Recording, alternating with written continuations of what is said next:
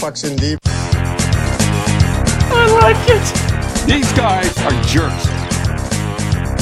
Pucks in deep. Bless you, boys. Young men expressing themselves. Unbelievable. Pucks in deep. Put it in deep. Live on Sports Channel, the first ever television coverage of the NHL entry draft. I'm Mike Emrick from the floor. Brodeur controlling. The net is empty.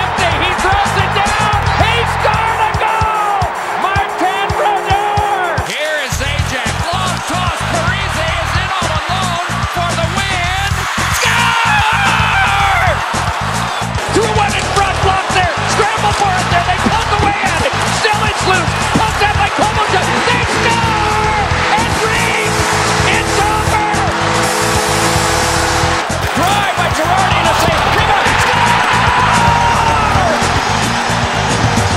Pucks deep, putting the puck deep. Put pucks in deep. can never go wrong with getting pucks in deep. Just put the puck deep, getting pucks out, getting pucks deep. Pucks in deep. Pucks in deep, pucks deep, keep getting pucks deep.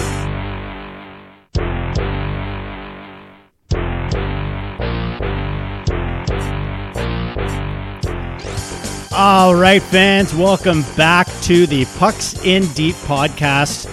Josh Coleman here alongside my fellow co host Adam Lesko. And Lesko, how do you like those calls from the recently retired, legendary Doc Emrick? absolutely beautiful. That- I, I never heard that one where his voice cracked. Oh, the, oh, per- the Parise. yeah. That's that's dialing the clock way back to when Doc first really made a name for himself in the NHL as a full time team guy for the New Jersey Devils. Because of course everybody now knows him as the national NBC feed. You know he's always getting the Stanley Cup Finals. He's always getting the Winter Classics. He's always getting all the big stuff. That'll be no longer as Mike Doc Emrick has hung up the headset. And yeah, man, I actually copied that clip of him screaming score just so I could play it again for you. And I'm going to play it again right now. We got sound bites. like, does it get any better than that one? It sounded like he was singing it and he he just went with it too. He didn't like cut himself off when he squeaked. Like, you know, some people would do that just in conversation. Sure, yeah. But I mean, it's, I feel like it adds to the call. He just powered through it. One more time. and there was a couple of those in the uh, extended highlight pack. I had to cut a bunch of stuff out, bro, because there was just too much. You know, there was um, the overtime goal by Martinez for the LA Kings, their first cup. Right. Right. Or no, sorry, that was their second cup. Their first cup, Yeah. his call was the Kings or the Kings, which was a great call. And the Martinez overtime one was just awesome because Martinez scored and he just said, the cup, it's over, or something like that. The Stanley Cup or whatever. It was just like I almost feel like you can sometimes you can tell when a broadcaster has had something teed up versus when it happens organically. And with Doc, I feel like it always was organic. I don't think he ever got into his own mind as far as what am I going to say when this happens. I think when you're that good, it just it becomes second nature for you to come up with such great things organically. Like you're just you're flowing, you're in the moment. True. Two things I wanted to say about him. One, I really liked it when Chell switched over to him from I think it was Jim Hughson previ- previously on the uh, no, it was uh, Gary. Uh, well, no, it was Gary Thorne. yeah, Gary Thorne. Then it was Jim Hughson No, I think it was the other way around. It was Hughson, then Thorne, and Thorne was sorry, I was just not a huge fan of his. And Who, then Gary they Thorne? went, then they went Doc Emrick and Ray Ferraro. Well, okay, so we're gonna have to do a fact check here because I'm gonna debate you on that. I'm almost positive that it was Thorne, followed by Hughson forever because Hughson was forever. Like he was like the OG, I, I recall, OG voice of the NHL games. I remember him being like, uh, "This one looks like it's gonna be a barn burner." yeah. now they're coming a long way in like say the amount of recording they do and statements they put up because Right. it, it, it, back er, I'd say even late 2000s um, the sound bites were some of them were silly and some of them were overused like you know the game situation would trigger a, a weird sound bite but anyway the other point I wanted to make about uh, Doc Emrick was much like a point I've made s- similarly about Gord Miller before, the build up in the plays. Uh, he, if you weren't watching the game based on the sound of his voice or the urgency in his voice, you know something's happening. Yeah, if you're looking away from the screen, you know exactly when when to look. Yeah, because all of a sudden it's something is going down, and you're right. He puts it on like a trigger. It's those guys who almost integrate the level of excitement and level of detail that uh, a radio play-by-play would do in order to make up for the lack of visuals. Right. Like I feel if I was blind and I listened to uh, Emrick broadcast of a hockey game, I would have just such a good feeling of what's going on. Well, it, it's funny. He, I, I would, I think that Doc Emrick has a very unique way of describing the play. It's almost poetic, if you will, and it's very, very different than Adam passes to Josh, Josh back to Adam, and he scores.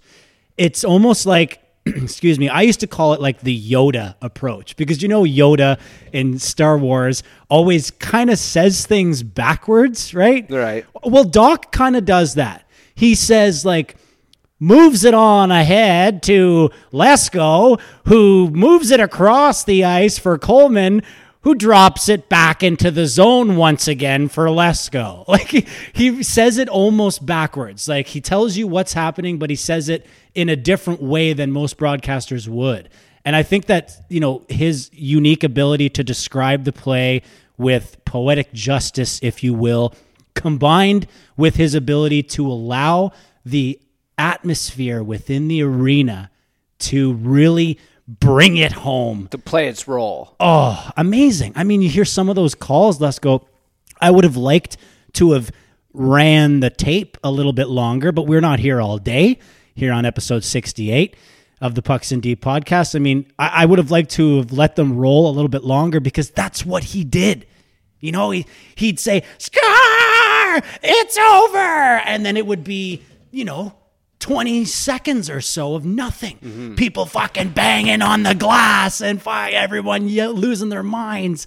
And, And that, that was just a way, a great way of le- letting the fans feel the excitement, feel the passion. At that point, too, if you're a, a home fan of whatever team scored that big goal in that big moment, you, you're yelling so loud at your home with your buddies that you can't even hear what he's saying anyway. Yeah, so that's it's like very true. you might as well just shut up and let everyone enjoy the moment. Yeah, it's true. Actually, I'm glad you touched on that too, because as a fan of sporting events, there are so many times where, you know, in my life, I've cheered so hard for goals or, you know, home runs, if we're talking about the Jays or, or something like that. Um, I've, I've cheered so hard. And then I was able to relive it through the broadcast feed because I don't even remember what happened after. Yeah. Once once the once the puck goes in, you're you're you're cheering, you're running up and down the fucking hallway, you're Yeah. hugging your buddies. You don't even see the replay. You don't even see Yeah. any replays or anything. And then when you get a chance to go and see the replay, you you get an even better understanding or a better appreciation, I should say, of the level of excitement that you had when you saw it happen live. Yeah. So where does he rank for you, like all time? Like, is he is he the guy? Because I feel like his voice is forever ingrained in my head, and might might a lot of it might have to do with uh, the NHL franchise, but it just it, it it's just so many phrases and, and calls and things come to mind when you Hit think about hockey or watching hockey. Yeah, there's just and a very distinct voice too, right? Yes. Yeah. Absolutely. Um, I think that reason that you just said, his distinct voice, again, you know, you can compound with a bunch of different things, the way he described the play, his ability to allow the crowd to accentuate his calls. I, I would have to put him, for me personally, just slightly behind Mr. Bob Cole, uh, in my opinion, as the, as the goat, the goat of play-by-play broadcasting. And perfect segue, bringing up Bob Cole. I wanted to ask you how you thought or how you felt. Uh, to to some people, this announcement uh, of retirement from Mike Emrick came as a surprise. Um, and in my opinion, I think that this is exactly what we spoke about last year when we, or two years ago, whatever it was, when we talked about Bob Cole hanging up his headset. Bob Cole was forced into retirement because he couldn't do it anymore. Right.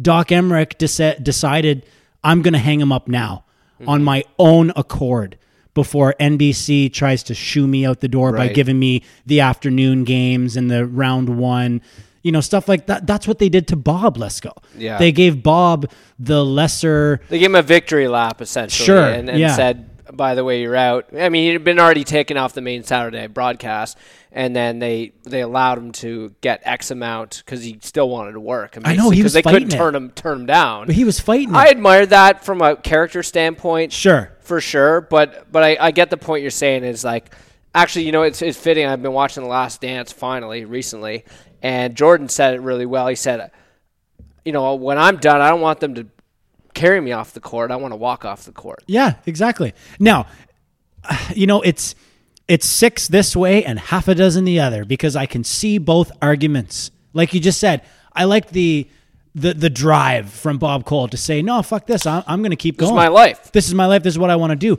But then at the same time, you have to think about your brand. Like you you've I become guess when you're 80, you don't think about your brand though. You know, like you're I just guess. you're just like I'm fucking done. Like I, I do what I want to do. Like you're retired, but you're not. Yeah. I'm retired, but I want to call hockey games. Yeah, I guess so, but Some I mean junior team might have picked him up. I don't think that that's the way he wants to go. No. But yeah, I, I think this is a really good decision by Doc Emrick because, in my opinion, he's leaving the fans wanting more, uh, Yeah. rather than you know. And and and listen, it was Jesus. It must be almost ten years ago now. Lesko, man, time flies. So you got to figure a question is that does NBC just back the Brinks truck up to Gord Miller's house right now? Well, Make him the guy? you'd have to think so because they already lost Chris Cuthbert. Correct. returning back to Sportsnet, and you have to wonder maybe Chris Cuthbert would have liked to have known if Doc was hanging Big him job opportunity coming up there. and yeah. he was big yeah, at NBC. absolutely. Yeah, because what it was other than Emrick, Emrick uh, did all the nationals, like the big main ones, and the other, I Gord, guess, lesser Chris. games during the week and stuff was was Gordon Chris and right? Kenny Alberts. Okay, Kenny Alberts was really working his way in too. And again, I like that I just brought up Kenny Alberts because I, I made a little list here. Let's go. My current play by play, Mount Rushmore, because I saw, you know, everyone on Twitter was posting their Mount Rushmore of broadcasting. And, you know, they were including like Danny Gallivan and Bob Cole. I wanted to do a modern one. So yeah, Bob Right. Cole's great, Doc Emrick's great, but those guys are retired. Let's let's look at the the new talent, so to speak. like who's so, who's going right now? yeah, who's my favorite right now? So I give you my four in no order whatsoever, but I'll give you my four. So I got Marc Moser, who does the Colorado Avalanche. I got John Forslund, who does the Carolina Hurricanes. I actually think he just recently moved on from Carolina and now does national yeah. The feed. team gave they did give him the axe. Ah, Yeah, See, that's a bad move. Anyway, Yeah. Marc Moser, John Forslund, Joe Bowen, and call me biased, but I big like time homer. but I like what Joe brings to the broadcast. No, I do. He jokes around. Just don't follow him on social media. I agree. Yeah, he- yeah, he's a bit of a loose cannon on social media. Did you see how? Did you see him losing his fucking mind last week when TSN No, I, I stopped following him like months, months Oh ago. my like God, after no. the first like uh Bob, like or sorry Bob, but uh, after the first time or probably the eighth time, I went, oh. Joe, like, what are you doing? Yeah. Like, I, I, I couldn't do it. I didn't want to. You know why? Too. It wasn't because like I'm like fuck this guy. I was like, I don't want his image to be sullied any further. I just want to know him as the hockey broadcaster, no more. Oh, for you personally, Yeah, yeah. yeah. I don't want to know him for uh, views are my own on the internet. There. Right, Yeah, fair so enough. Spare me. But yeah, for Joe Bowen, for me, uh, like you know, the anti-leafers out there, you can call me as biased as you want to, but at the end of the day, I just I like what he does on the broadcast. He really brings like a a light atmosphere, even when sometimes the Leafs are getting fucking canned in Oh, the yeah. game, and they'll come back from commercial and he'll just have a joke about this And they'll have no and- qualms about calling out guys who are playing like dog shit. I agree. I agree. Uh, and to wrap them up, uh, I, I put Chris Cuthbert in there. And I actually put in brackets NBC national feed, but now, of course, as we're talking, I'm being reminded that he's no longer there. He's moved back to Sportsnet. But I felt really bad about putting Chris Cuthbert ahead of two guys, Gord Miller and Kenny Alberts, both of which who we've discussed uh, this evening, uh, and again, both of which who are on NBC national feeds. So yeah, they're losing a guy like Doc Emrick, but Jesus Christ, Lesko, they've got their they've got their paws all talent over. stable is the talent is, so stocked. good. Yeah, absolutely. And It's way better than like we said, have there up might here. be a big opportunity for them to thrust uh, Gordon Miller into a bigger role, uh, especially considering you know there's TSN doesn't have the national rights. I mean, I'm sure he's looking for work aside from, you know, the World Juniors. Which, by the way, we just found out the World Juniors will start on Christmas fucking Day Yeah, I this know, that's year. pretty sick, eh? How awesome is that going to be? Going head to head with the NBA too. Because I no doubt the NBA was going to fire up by Christmas. They always play on Christmas. Yeah, they You got to figure they're going to try. Oh, you, oh, you mean the NBA as I, well? I'm eh? willing to bet that the NBA will try fire up by Christmas because they they've owned that that TV slot for years. Yeah, but they They never, probably get as many viewers as Home Alone on fucking Christmas Day. Very good, very good. Yeah, but, um, you know, with the World Juniors being on Christmas, it's going to be a great, uh, it's going to be a great way to to spend time with with nobody because we're not going to be able to hang out with anybody on Christmas. Spend time with only the people who live in your house. yeah, yeah, you can't even have a little bubble anymore. I'm surprised you're able to come over here and do the podcast now. Are we not getting shut back down? I don't know. what? There was no uh, there was no government agents on the road telling me that I wasn't allowed to, so I just came over. Okay. But I mean, this table's fucking two meters long, fully social distance. Yeah, that's true. We're socially distancing here on the Yeah. Pucks and podcast. As podcast. long as you don't start spewing spit all over the place, I, I feel pretty safe. Well, I have no promises. The other day, I choked on my coffee and spit it all over the kitchen table, all over Kirsty, all over her computer. wow. I, it just went down the wrong pipe, and boom, owned. What I wouldn't do to fucking be a fly on wall to see that go It was down. terrible. oh, it was terrible. Back But- on track. Back on track. Yeah, that's right. Welcome back, Pucks in Deep podcast. Josh Coleman at Coleman42, Adam Lesko across the table here in the garage. Uh, I had the heater on Lesko in the garage. As you can see, I bought a big ass fucking propane heater. Big ass heater. Getting installed, 80,000 BTU, no Industrial big deal. garage heater. Uh, but there, there's the little guy over there that's been heating the garage for the past. doing couple okay? I'm, it's nice in here. It's man. comfy, eh? It's nice. But it drops rather quickly, so I do have to get. Uh, I do have to look into getting some weather sealant. But uh, yeah, we're back here in the garage. Internet's good. Things are looking good, man. I'm. Uh, I'm excited. I'd like to maybe do a few more episodes than than one per month. We got a few of our listeners giving us the gears Plenty on gears. Twitter. Uh, so we're back. Calm your tits. Here we are, and we're gonna get to a bunch of shit. Are we rapid fire? Let's go, or are we just gonna roll along? I don't know. We'll just roll along here for now, and right, you know, if I start making the finger motions, you know, to wrap it up. But uh, let's get on to the draft. I mean, there's been so much news since our last episode. Uh, appreciate the patience from the listeners out there, but here we are here today, ready to break it all down for you and uh, give us, uh, give you guys our thoughts on what went down. And it, it turned out to be a pretty exciting off season from a fan's perspective but not exactly for the reasons we thought. I mean, originally, if we recall last episode, I was saying, wow, this is going to be a crazy free agency and probably tons of trades. And you know what? The economics had a, the opposite effect, I think, of what we were projecting. It, it really strapped teams and constrained teams and probably intimidated teams from making deals just because they either didn't have the capacity and the foresight to sort it all out and said, nah, this is too complicated, we can't do it, or it's just the money's not there. Yeah, and I mean when you're being when you're being strapped by an internal cap, right? Which a lot of these teams were. I, I, I wish there was some way to get a handle on an actual number, like a percentage of teams that did operate with an internal COVID nineteen cap. It would be cool to see if, like, uh, you know, you could find out, because sometimes you find out they have a cap around, and I guess you could assume what their internal caps are based on what they're spending. But it would be Yeah. great if, like, say, Cap Friendly integrated like a figure, like, by the way, has an internal cap of fifty million or something like that. I mean, Ottawa was you know, at the damn salary floor up until I think after they signed Dadonov the other day, but we will get into the sentence heavy a little later.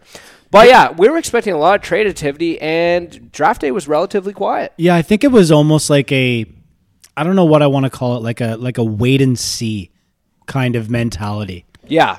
And we thought- we everyone thought was we- waiting to see what other people would do Yeah. and who would go where. I mean, I felt like Pietrangelo signing held up a lot of shit too Oh, for sure. as far as the trade market as well as the free agent market was concerned. Yeah, and yeah, the likes of Petro and Hall, uh, Taylor Hall, causing a little bit of delay with you know if we're not going to land a big fish, what are our other options as far as the smaller fish are concerned? But yeah, it was muchly just a wait and see game, and as you mentioned before, not a whole lot of trades uh, during the draft, um, not a whole lot of action, especially in round one, outside of what was probably the greatest, the single greatest thing that the Ottawa Senators have ever done in franchise history with the Alex Trebek.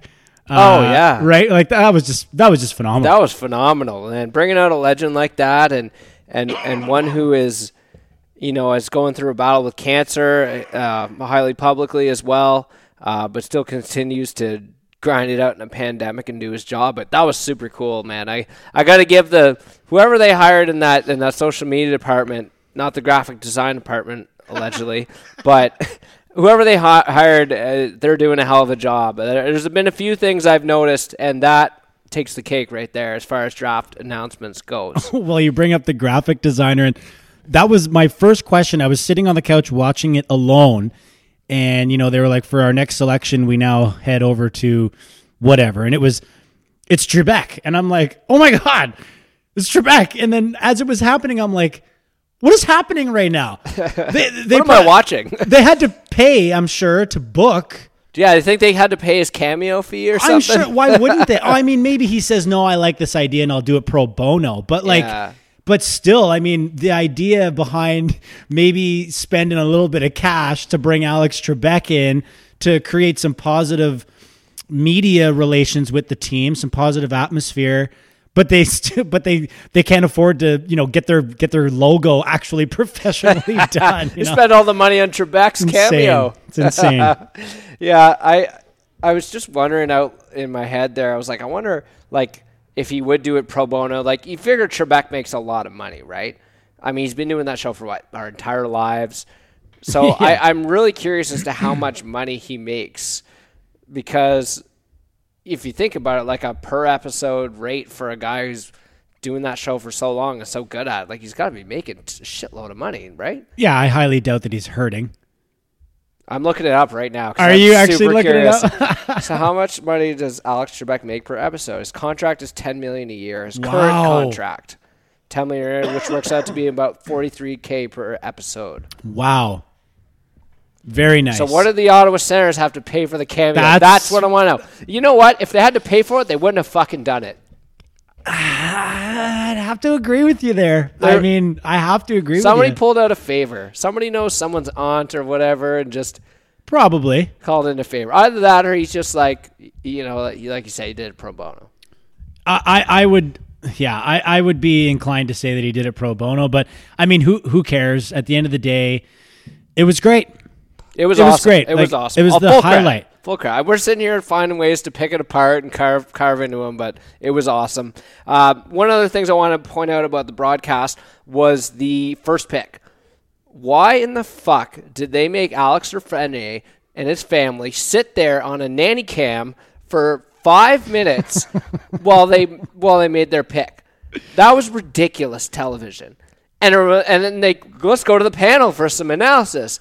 Well, you know, because you know in the later picks they were at least saying like, oh, they might take this guy, they could take this guy, they have a need here, so on and so forth. Wasn't that ridiculous? Yeah. Like, and, and his dad too, like stands up, gives the casual golf clap. He's like, "Congratulations, son." It was. I know it was a foregone conclusion, It was a not golf exciting clap. for them, but why the fuck did the Rangers draw it out for two?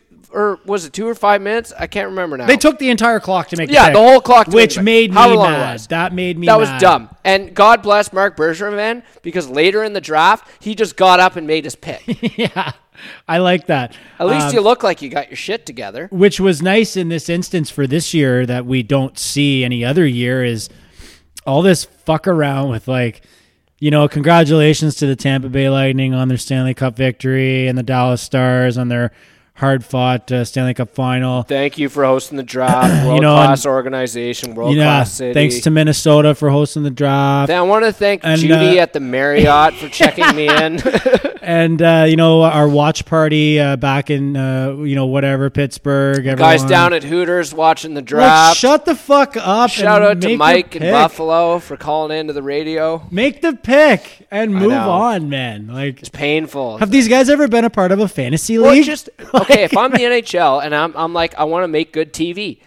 Okay, stop fucking around. Make your pick, and don't get up there and give me a laundry list of participation ribbons. yeah. If I'm not mistaken, when we selected Auston Matthews, uh, wasn't that relatively short and sweet? Well, they said you're on the clock. They got up and walked up to the podium. So the they Toronto Maple Leafs are proud to announce from Zurich. Yeah, they didn't sit there and shuffle their papers, Austin look at their cell phones, and then it. go up and make the pick. So I just I thought it was weird, especially in this situation with with the broadcast being as awkward as it was, which is just a live feed of the studio, a live feed of Jerry, and then the corner live feed of the Frenier family. Like I don't know, it's just weird to me. I just I loved the golf clap from Dad. No one is excited, and Dad is just like, Yeah. no, everyone's like, yeah, give him the jersey, here, put it on. Like, I, you know what? They probably had a full night of interviews to do, so like, Yeah. they're probably like, let's fucking go here. Like, you know, he had to do an interview with every major newspaper. I mean, he's going to New York. We have to remember. Yeah. here.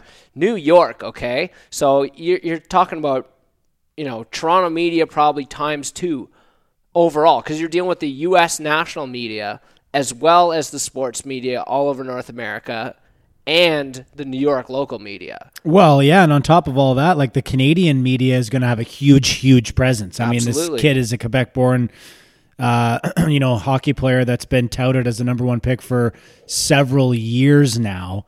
Uh, that's not just going to stop now that he has a spot.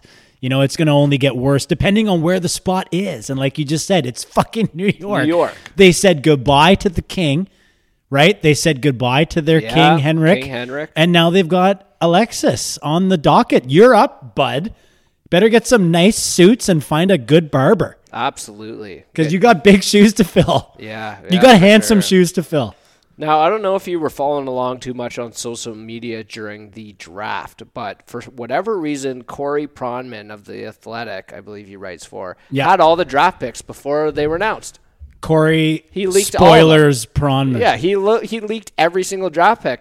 Now I'm assuming he had to connect at like the studio or or within the NHL or something because I have a feeling that there was some delay, right? Because uh, we saw it too with the the reaction, the delayed reaction on a, uh, some of the um, the announcements where you saw the family react after the team announced it on the broadcast. So I have a feeling that they had to like put it in with the NHL or something. Like clearly there was a way for him to know, right? Like there there there was something there. Well, for Pronman, yes, there would have been some inside information, but generally speaking, to the delay, the best one was Dylan Holloway, Edmonton. Yeah. Best one by far. Guy's sitting there on the couch, looks at his phone, looks at his brother or someone, and goes, Edmonton. Yeah. And then they're like, oh my God, really? And then they look on the TV, and like 35 seconds later, Edmonton. He's holding his smile too the whole time. Like, so it was totally Yeah. spoiled in that sense. That kind of proved that there was a there was obviously a delay. You know what that is, though, Lesko? And here, here's my thought. And as you know, I've been an avid watcher of the hockey games through different channels, whether it be illegal streams or watching it on my satellite dish or something like that. You could tell the people who were on like actual cable television versus the people who were watching it via the internet. Because when you're watching on the internet, There's always a lag. I don't care if you have a gigabyte speed. Yeah, you're always behind. 15, 15 20 good Yeah. ones right and, and some of some of them were like so far behind and others were only just slightly so i could see early on i was like oh they knew they got cable Yeah. they got cable you know versus other other members and their families were like waiting around i'm like they're watching on sportsnet or ca or something like that and i don't know if you know this Lesko, or some of our listeners but with a lot of those online feeds every minute or so, you lose another 2nd mm-hmm. It just magically disappears. You get a little bit slower. So if you don't if you don't leave your feed and go back in, if you just stay on the feed, refresh it, yeah. If you don't refresh your feed for an hour, You'll be way oh off. my god, you could be 6 Yeah. minutes behind. Don't check your phone while you're watching a game. That's for yeah, sure. it's true. Or like at every commercial break, do yourself a solid and fucking, you know, go out and go back in. It seems crazy to have to do that, but it's true. I just love how Pronman completely ruined like the TV broadcast though, because here are the panel on on Sportsnet trying to deliberate on who they should pick and who they might pick, and the guys already announced it like right after the last pick was made. It was it was hilarious. They were uh, talking about it on Sirius Radio uh, the next day. It was uh, a friend of the show, Jay Hahn, and uh, Boomer Gordon. And Boomer's like, I unfollowed him. He's like, I, I, I just, I had to unfollow him. Because he wanted to watch on TV. I wanted to like, watch it, and then he goes, and then I got, I got a bunch of yahoos that I follow retweeting it. Oh, right.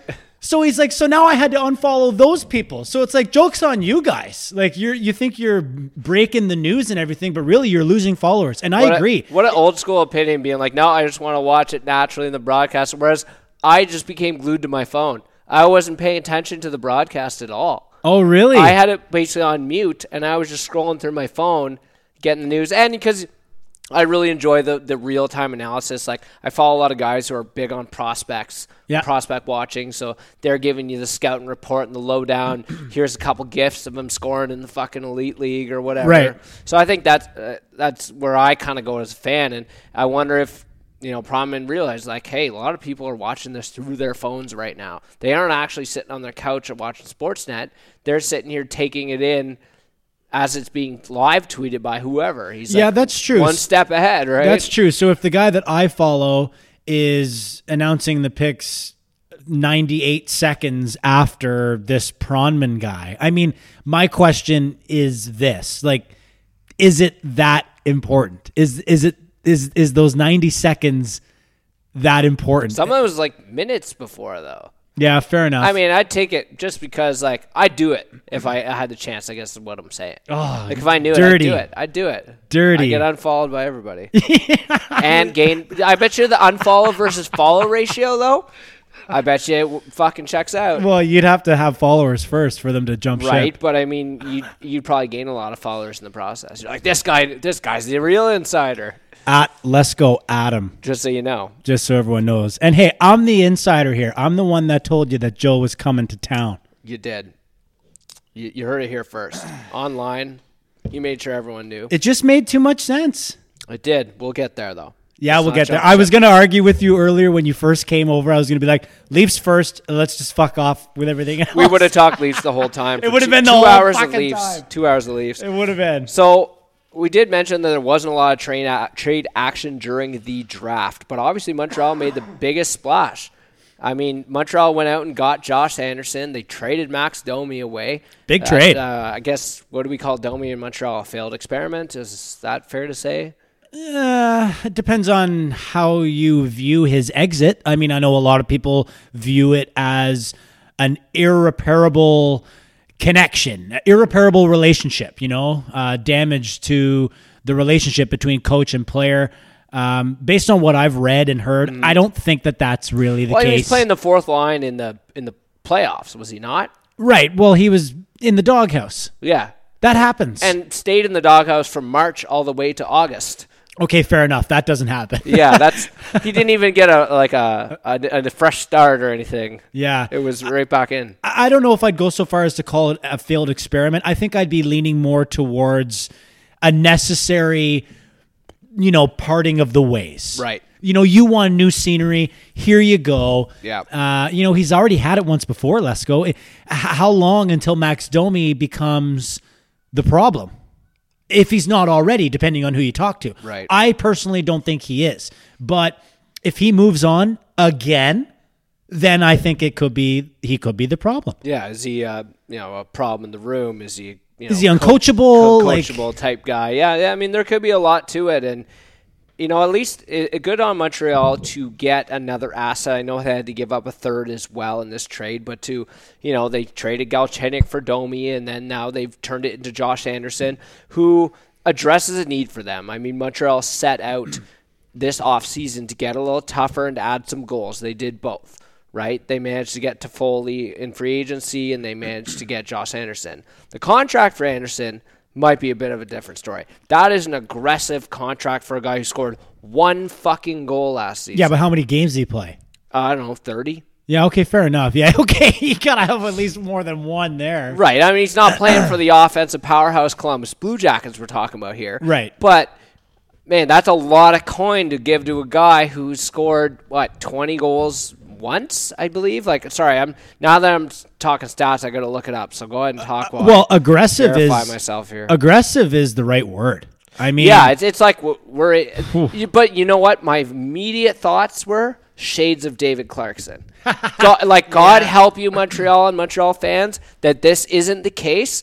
But I was like, you just gave six million dollars to a fucking power forward, and we've been down that road, and we just finished paying off that road last season. Yeah, I mean, I think it's Nothing could go as bad as that. There's no, No. I'm not saying that's what it is. It just reminded me of it.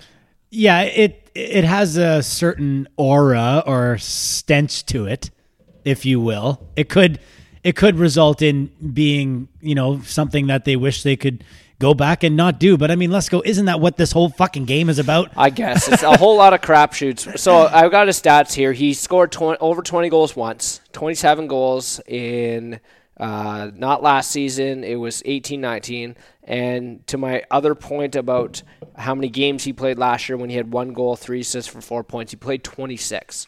In a season where I assume he was not healthy at all, if that's how many games he played and that's how um, poorly he performed. Uh, previous to that, he did score 19 goals in 63 with the Blue Jackets and 17 and 78. So there is a precedent for goal scoring here. Oh, he can play. And I'm sure Montreal is hoping they can get a little more out of him with a bit more of a high powered offense, say, versus Columbus. yeah, I mean, there's no doubt that he's got game. Okay, um, would you not like to have him in the on, on our team? You know, I, I I immediately thought that he'd be a target for the Maple Leafs, but I'm sure if they got wind of what he would have costed, they'd been like, Oh, no chance. absolutely not oh, I'm not talking about the dollar sign. I just mean the player. Oh, absolutely. Would the you not player love is the player? super likable. He's big, he's mean, and he can score goals. What's I his What's his actual contract? Am I putting you on the spot right now? I believe he's making six or six and a half. that what it six is? and a half. You have to verify that fact for the listeners out there. But um, overall, though, like going back to the draft, I guess um, a couple more things I did want to talk about was, and this was a bit of a shock, and and uh, Buffalo got they got a lot of heat for this. They picked Jack Quinn before his teammate Marco Rossi. Yeah, that was interesting. Good guy, local guy, coming straight out of Cobden, Jack Quinn. Yeah, not Ottawa. Not Ottawa. Thanks, Sportsnet. Yeah, fucking Fucking sports. Valley 8 can't get no love, right? It's so true. I, when I saw that, I was like, I, I was super happy. To, to, then they had the live feed in his living room and his family. They had a big fish on the wall. I'm like, how Valley is that right there? Yeah, no kidding. But yeah, he gets drafted and they screw that up. by the way, five point five. They probably didn't believe For Cobden Josh was a Anderson. real place. Yeah, yeah, but you know what though? It's it's times It's on the highway. it's times like those where it's it's it's cool to to say that it's Cobden instead of Ottawa. And let's be let's be clear here for our listeners that aren't geographically inclined in this area. It's not even It's close. not even close. It's not. It's not like Carp or Stittsville or something like that. Like it's not even close. no. It's no. not, we're not talking Kanata or even Arnprior for fuck's sakes. yeah, exactly, right? Like We're our talking, Empire a, would be different. We're talking a good hour out of fucking at least, Ottawa. at least it's closer to Pembroke. yeah, than exactly. than It's it is to closer to, here than Ottawa. right? Yeah, exactly. So we'll have to see if um, we might be able to uh, get him on the pod here. See if we can get a little Jack start working Quinn the on the connects. pod. Work the connects. Well, we got a little bit of a connect there. We got a buddy of mine that does the uh, broadcasting for the Lasers in the uh, CCHL. Lasers. Yeah, the Lasers pew pew hashtag pew pew. Um, you know, he played he played Lasers in the CCHL. I, I think only briefly uh, before he moved. yeah, quickly before the OHL. Yeah, very quickly. So I mean, he's got uh, there. We got a little bit of connection there, so we might be able to get him on. We'll have to see. we got a, we got a bunch of guests um, coming up. It's gonna be great. The good thing about Jack Quinn getting drafted to the Bu- uh, Buffalo Sabres is that there's a real opportunity for him to make that lineup. You got to figure figure that they're an open book next year. Aside from Taylor Hall, Jack Eichel, Reinhart, like fuck, there's spaces on that team to be made. Yeah, I mean, you got your your Eichel Hall uh, first shot, and then you've got your uh, Skinner uh, second shot as Who's well. looking to bounce back? Yeah, and so you're right. I mean, it. Why not? Right? I don't think it's going to hurt development. You know, sometimes you have that argument, right? Well, you don't want to bring him up, and you know it's tough going, and all he does is lose. But I mean, you're playing in the fucking show, man. Like that's what you. That's what you do. There's one thing I've learned about the Buffalo Sabres since the Pegulas have taken over, and you have no fucking idea what they're going to do. you really don't. Like, they go spend money on fucking second borderline second line free agents, give them six million a year, bury them in the minors.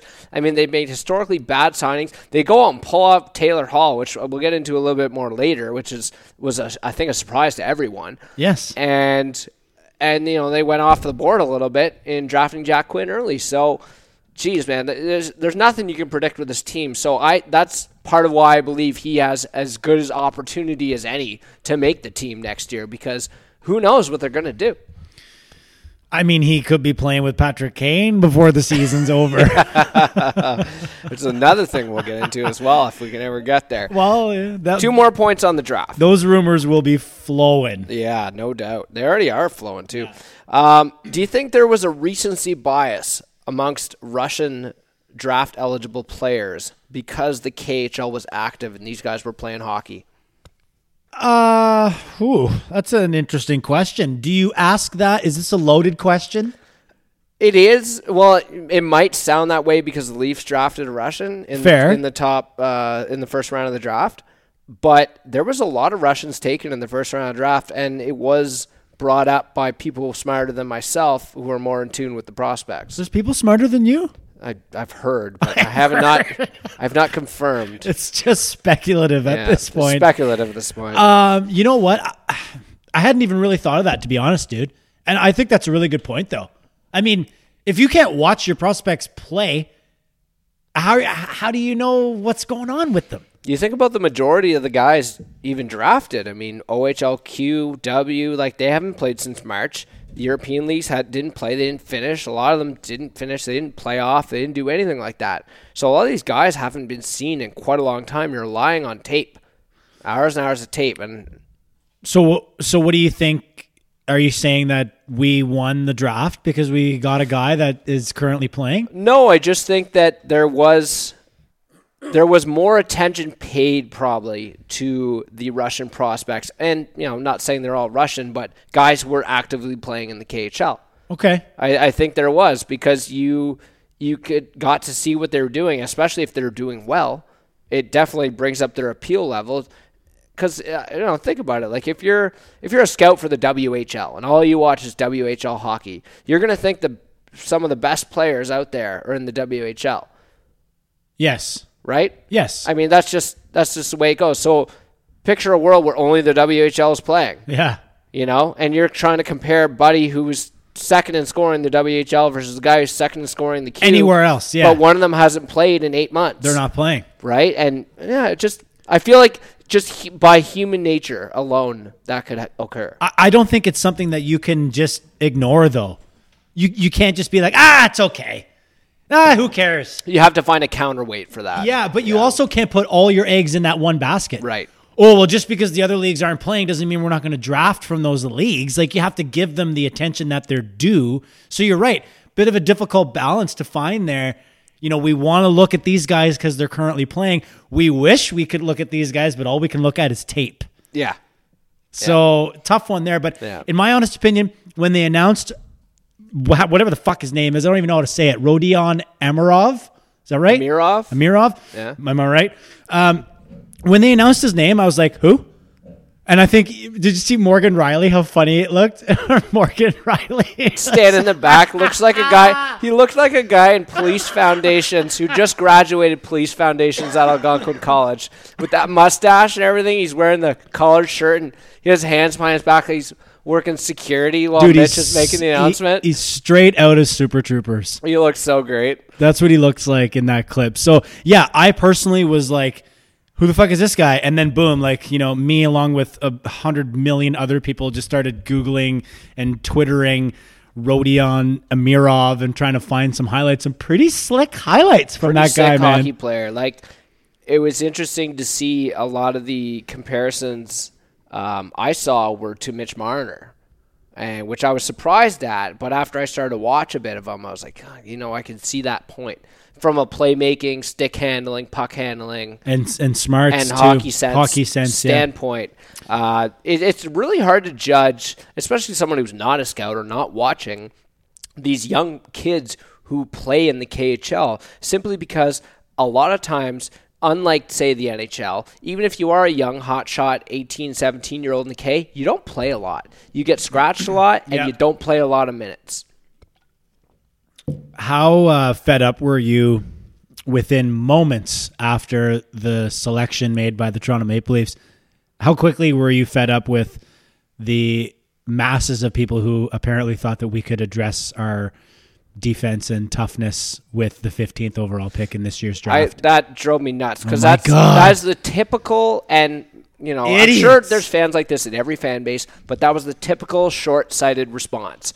Oh, why didn't they draft an RD? Why didn't they draft an RD? because they're not going to draft a guy who's going to walk on the team next year and be their top number one RD. Guhle was right there.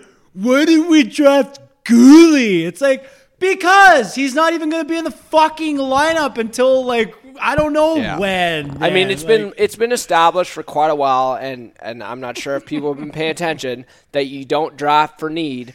right now. You draft who's the best player. Best available. player Who do you think is the best player available? I mean, unless you're drafting in the top three, and all three are bona fide NHLers, and not just NHLers, but ready to go stars. Yeah, then make a choice. Then you can make a choice, Sure. perhaps on need. But outside of that, you're not doing that. You just aren't. Yeah, sure. Like if you have if you have two guys, one is a forward. I don't care if he's a center or a fucking winger. He's a forward. He's clearly the best forward by a million miles than any other forward. And then you have a defenseman. And we don't- He's better than any other defenseman available. Then you make the defenseman pick. If, Yeah. if it's the Leafs, you know, you pick the Leaf, you pick the defenseman because you fucking need him. He's ready to go right now, just like you said. But oh my god, dude, like it's just It's frustrating. Oh, it's so frustrating. You, you see those the the classic knee jerk reactionary ah, so takes bad. to that kind of selection. And again, like you got to look at the big picture here, and you have to understand that the people who are paid tons of money to be in charge of this situation understand the big picture when they're making these picks. Yeah, but you say that let's go, and then they instantly counter with, "Well, yeah, it's it's really been working so well for the last Yeah. fucking sixty See, that's, years." That's when you're so just dumb. Yeah, Just then turn you're off. just well. Then that at that point you're really just Arguing You're, you're complaining for the sake of complaining, and it doesn't matter. And we'll get into this later when we get into the Maple Leafs. That regardless of what management does or what this team does, and it could be ingrained from 50 years of losing, but there's people who are going to find something to complain about regardless of what the team does. Oh, absolutely. I mean, they're finding holes with whatever Dubas has done right now, and I see a lot of tweets that are just like hammer right on the fucking nail, like right in the middle of it, like they just hit the nail right on the head perfectly. When they're like, "Okay, back, let's back up," and they're like, "This is this is what Dubas should do," and then Dubas does that, and then they're like. Oh well, he didn't do it as well as I thought. He should do this now, and then he does that too, and then it's just like, how can you complain? He's literally doing what you wanted. Some people are serial complainers. They make a living or or you know get their enjoyment out of complaining about things. Oh, and bro, So- like there's a like you said, there's a lot of those in every fan base, but I I, I feel like almost half of our fan base, particular in the Leafs, is that way. And I wonder if it's just that ingrained pessimism due to All the all the losing, yeah, all the and, and so that yeah. when we do lose, instead of me being disappointed, I'm able to say, "Fucking told you so." Yeah. Fucking told you we were gonna yeah. lose. So because they're that's who they are. They're the I told I told you so. I told us so. They're just sitting there waiting. I was about to say it like Ricky there. I fucking told us so, Julian. I told us so. I don't want to say I told us so, Julian, but I fucking told us so. I'm not the one to say I told us so, but I fucking told us so, Julian. Um, there she fucking goes, boys. One last note on the draft. I was in the first round when I believe was it the Devils who s- selected Shakir Mukam- Mukhamadulin. Yes, I was like, I texted you and I said, "Can you find someone with a better handle? Let me know." But I think it was topped. The Preds actually drafted a kid later in the draft the next day, and his name was Gunnarwolfe Fontaine. the Shakir Mukhamadulin is better in my opinion because Gunnar Wolf needs like some sort of wicked Scandinavian last name. Right, like the, last name drops off a little bit. It- Fontaine. yeah, Ah, too bad. Because if it was Gunnar Wolf, something Verschleekensville or something, it'd be amazing. But this Mukhamadulin man, or however you say it, I think I texted you back right away. I was like, it's it's it's got an automatic go-to goal call when he scores. It's how you doing, Mukama Mukhamadulin. Perfect goal call for when Shakir fucking rocks it. Yeah, it's it's gonna be it's gonna be interesting to see uh, how that or how that plays out, or if he if indeed he does make the NHL. To hear some of the the calls that come with such a handle, I don't know though. Like, what if what if we combine them the both like Gunnar Wolf, Mukhamadulin? Yeah, exactly. Now right. There's a fucking Now we're handle. talking. Now we're talking. Gunnar Wolf just for some reason reminds me every time I read it or you say it, I think of the Mighty Ducks. For He sounds reason. like a he sounds like a villain in a, A Mighty villain, Ducks movie. yeah. Like he played for Iceland. Maybe he was like the first Gunnar Stahl. defense. Yeah, they got Gunnar Stahl, but then you got Gunnar Wolf Fontaine, who's the starting D man there. busting your chicklets Yeah. for Team Iceland. Yeah, two minutes, well worth it. Very nice. all right, let's spin off into Ottawa here um, because obviously the draft day really was all about the Ottawa Senators. I mean, if you're an Ottawa Senators fan, you've been waiting for this day for quite some time. It's been a long road coming, and not only did they draft really well and picking another uh, a German, Tim Stutzler.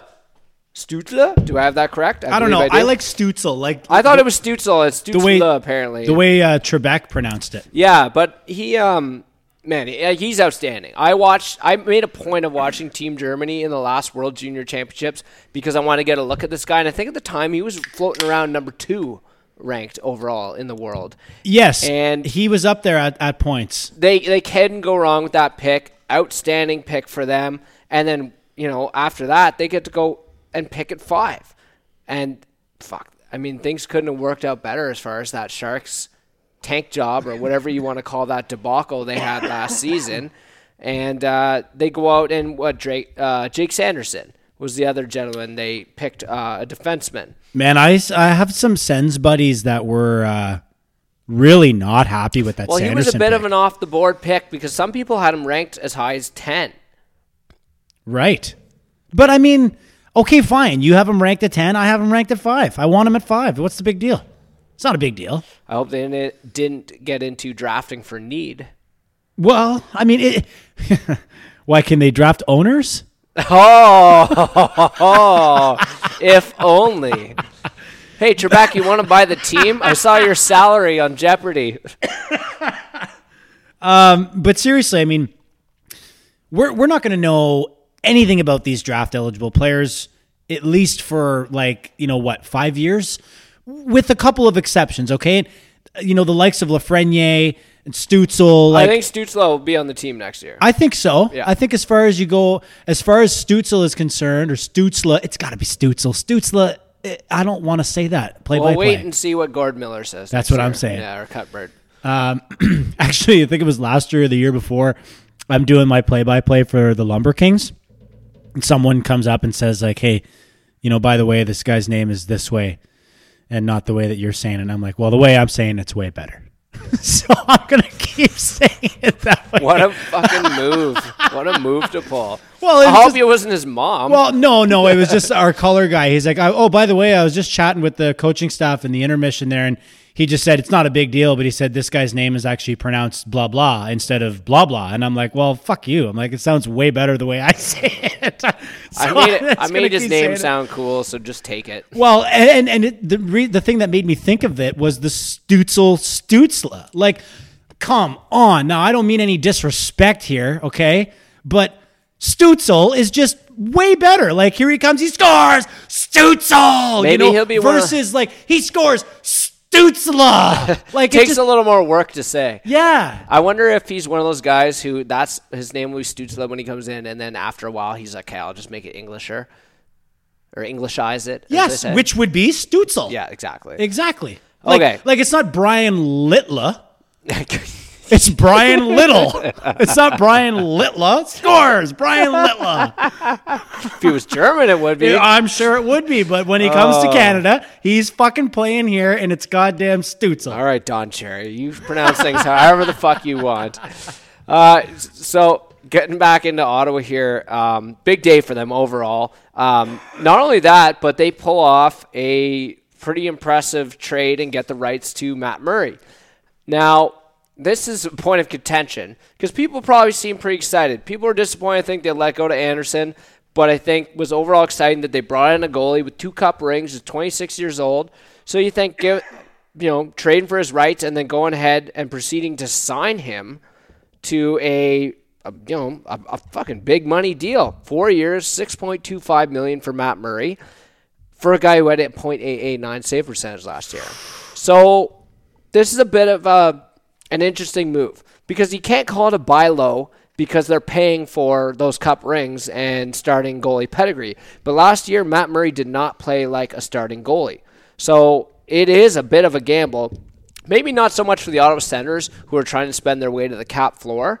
And I will give them credit because it was a bold move and they did address an area of need because they let Anderson walk, starting goaltender. And one who can play for a number of years, knowing that Anderson was what, 39? Right. He was done. Yes. Well, yeah.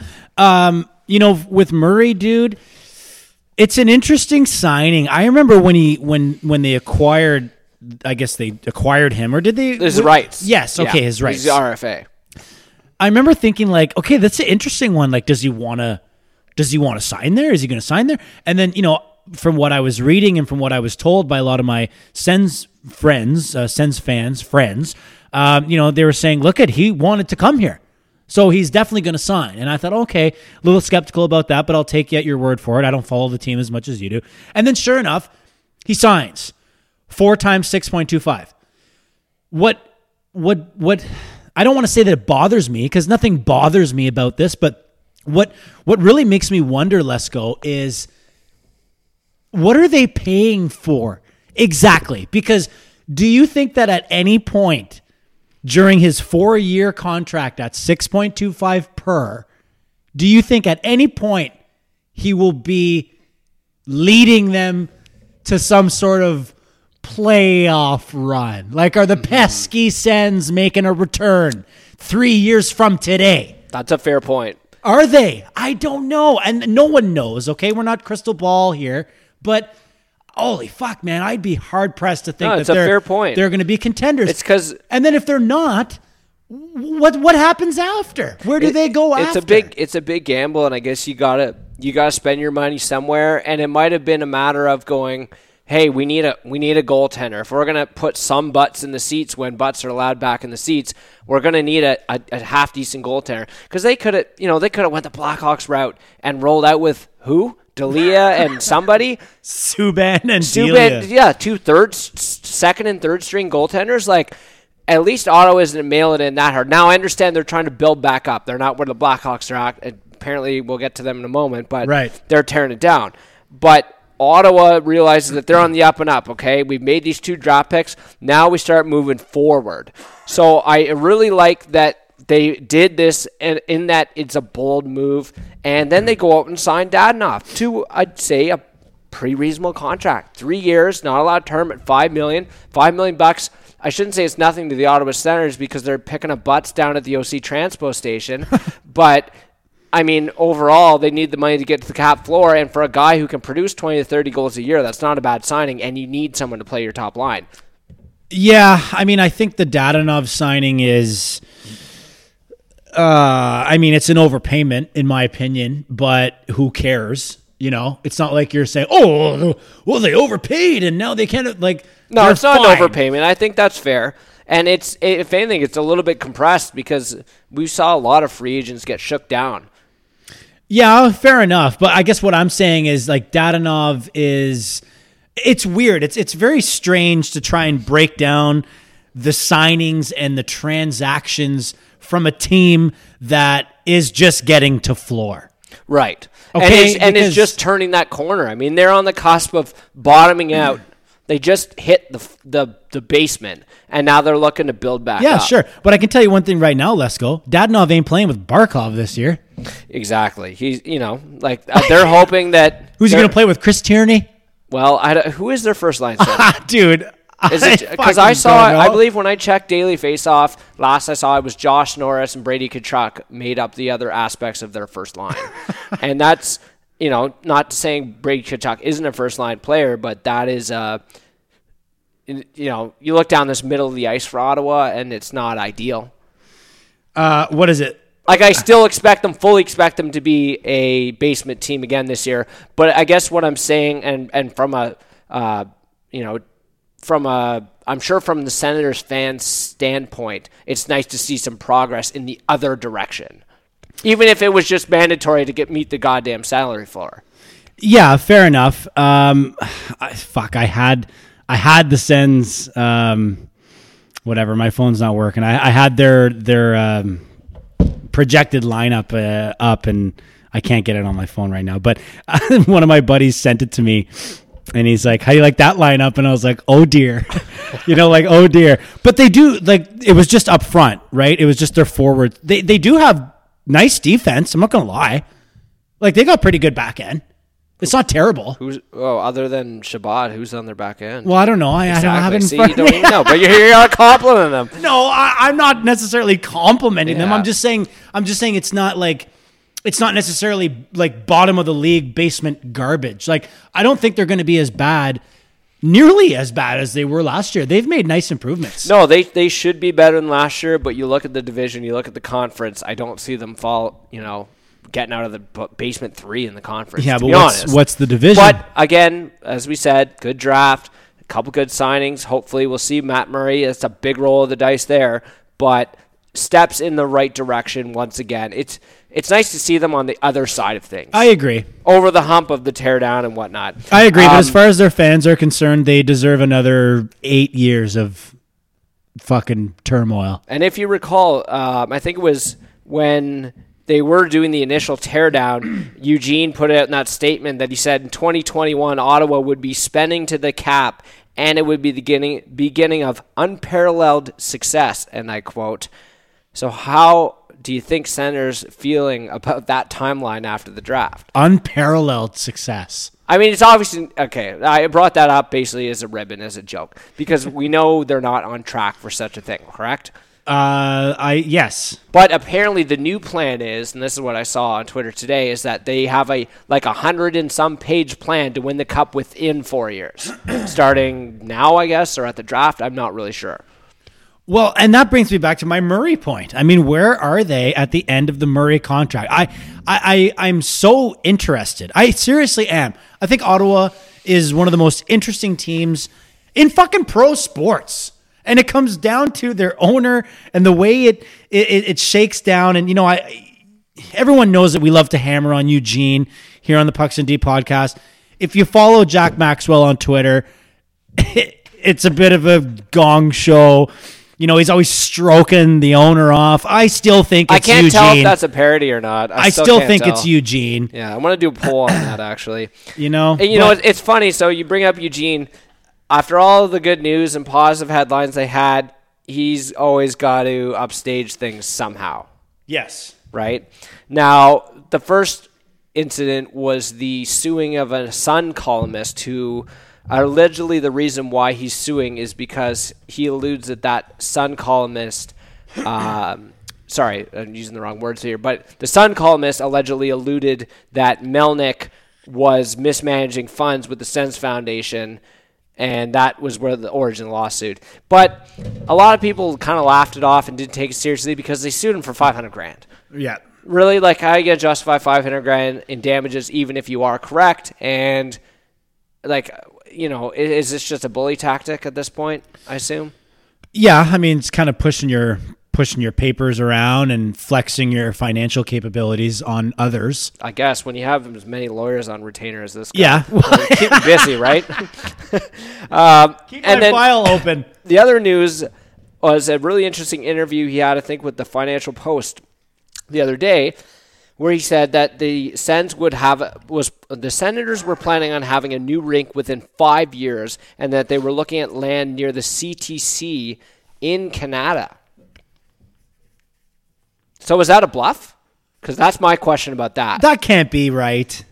The whole fucking thing was about moving downtown. Right. So so my my guess is it's a bluff. That he's basically saying, ah, Ottawa City Council doesn't want to play ball. The LeBreton Flats or NCC or whatever the regulatory bodies have to deal with aren't playing ball. He's like, all right, I'm looking at land in Kanata.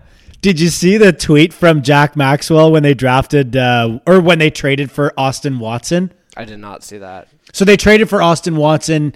Don't even know who the fuck he is. I think he played for He Nashville. did, yeah. Um, as soon as they made the trade, Maxwell tweets out, "Finally, a Watson that this city can cheer for." Oh my god. Because who? What is it? Is it is Watson? Jim Watson Jim Watson, right? And it was it, and it was Jim O'Brien, right? Be, before is that not right? Jim Yeah. O'Brien was the Larry mayor of O'Brien. Larry. No, that's That's the LBA trophy. Look what you're doing playing Oh my name game. I don't want to play name game with you. the Larry OB, the Larry OB here in Oh my Ottawa. God. Anyway, yeah. So I thought that was pretty funny. Um, honestly, like at first when Maxwell broke on the scene, I, I thought it was pathetic, and I was like, "This is fucking dumb." Then you kind of turned It's me. so funny. You turned It's me on to the parody part of it, and I was like, you know what? Fuck, maybe you're right. Like it might just be a parody. But then as time goes on, it's like, no, it's it, it's it's definitely either Eugene himself kind of pulling a a, a fucking Donnie Trump Oh. of Twitter, you know, for himself, or or it's someone that he's hired and told them to do that. Like pump me up, talk about buying merch, I don't know, talk man. about the Chos and their delicious sauce at the I, CTC. I don't know, dude, but like it's it's either the best parody out there, like, uh, and it's not even a parody because it's a parody of a burner account, basically. and if it is, it's it's very well done, and I would love to meet the creator if that is such the case. So what would you say? It's either the best parody account or the worst burner. It can't be both. It has to be one or the other. Yeah, it's so either the best parody it's ever be the best parody, or the worst burner. It's gotta be the best parody because it's too bad. It's too like too obvious. It's too bad to be a burner. It's too obvious. Nobody likes Eugene Melnyk that much. No one does. We that's That's fact. why it has to be That's fact. Eugene. And by the way, fucking interjection on uh, the facts because I want to get the facts straight on this podcast always. Fact Larry check. O'Brien was the mayor of Ottawa. Larry O'Brien! Boom, boom, nailed it. Yeah, but listen, I didn't chirp you about the Larry OB. You chirped yourself because you I- Larry I- O'Brien, and you're just like, wait. immediately I'm like, why am I thinking that? And I was like, I was watching Last Dance. I was like, it's probably because I, I was thinking about the trophy. Yeah, fair enough. But yeah, I thought it was, it was Larry Jim. O'Brien. I thought it was I Jim thought about it after, and, and like the wheels started turning, and then I was like, no shit, it was. So then I was getting Jim Watson and Larry O'Brien There, mixed mi- mixed up. up. Yeah, Yeah. okay. All right. Well, no more Larry OB talk here on the Pucks in Deep podcast. Absolutely not. So when we talked about how Ottawa went all the way down and now they're starting to build back up. But we mentioned it earlier, but a team that's apparently on a teardown right now is the Chicago Blackhawks because they officially came out with a statement today from Stanny Bowman himself saying that they're done. This is it. It's rebuild time here in Chicago.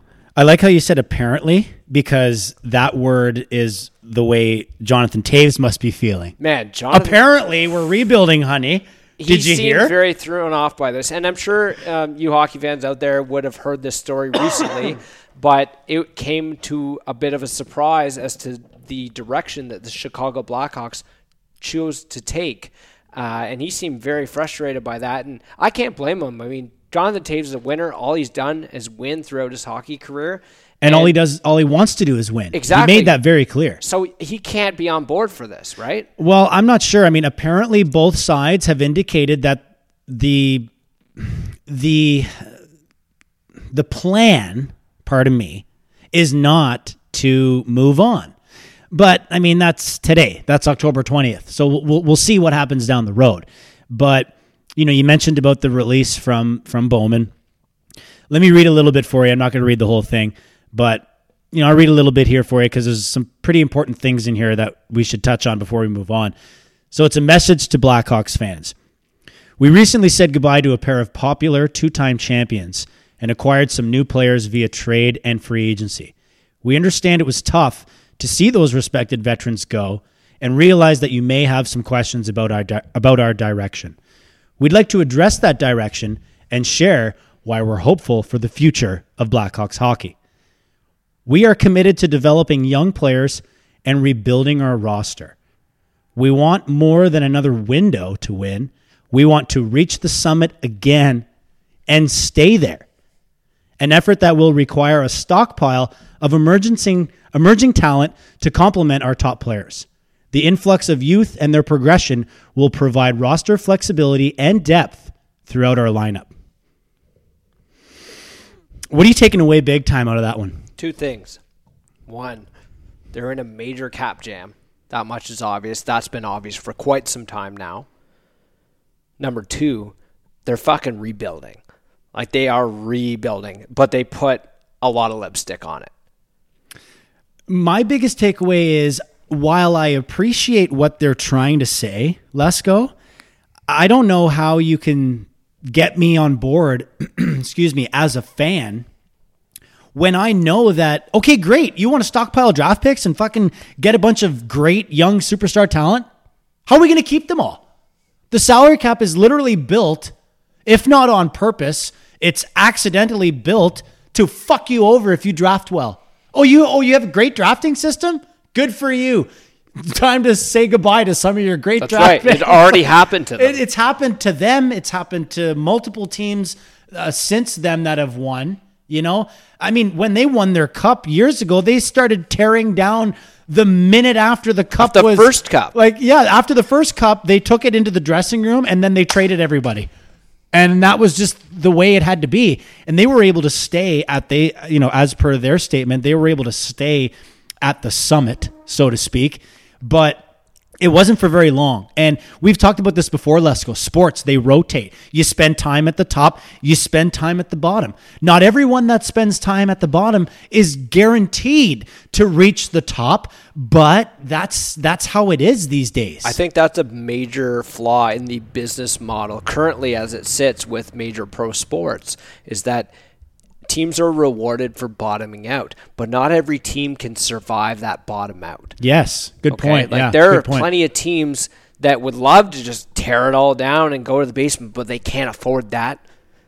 There's teams in the NHL that we can name off for sure that can't afford that. I mean, they have to find a way to at least stay in that, you know, middle ground to keep a few bots in the seats and eyes on the television sets. I just I think it's interesting. I mean, we don't want to spend too much time here on the Hawks. It, it is what it is. They they announced it. They're rebuilding. It was only a few days ago that Jonathan Toews said, "I had no fucking clue." You know, he's the captain of the team. Uh, the guy wants to win. He still has years left. And I there's mean, a guy I keep in the loop.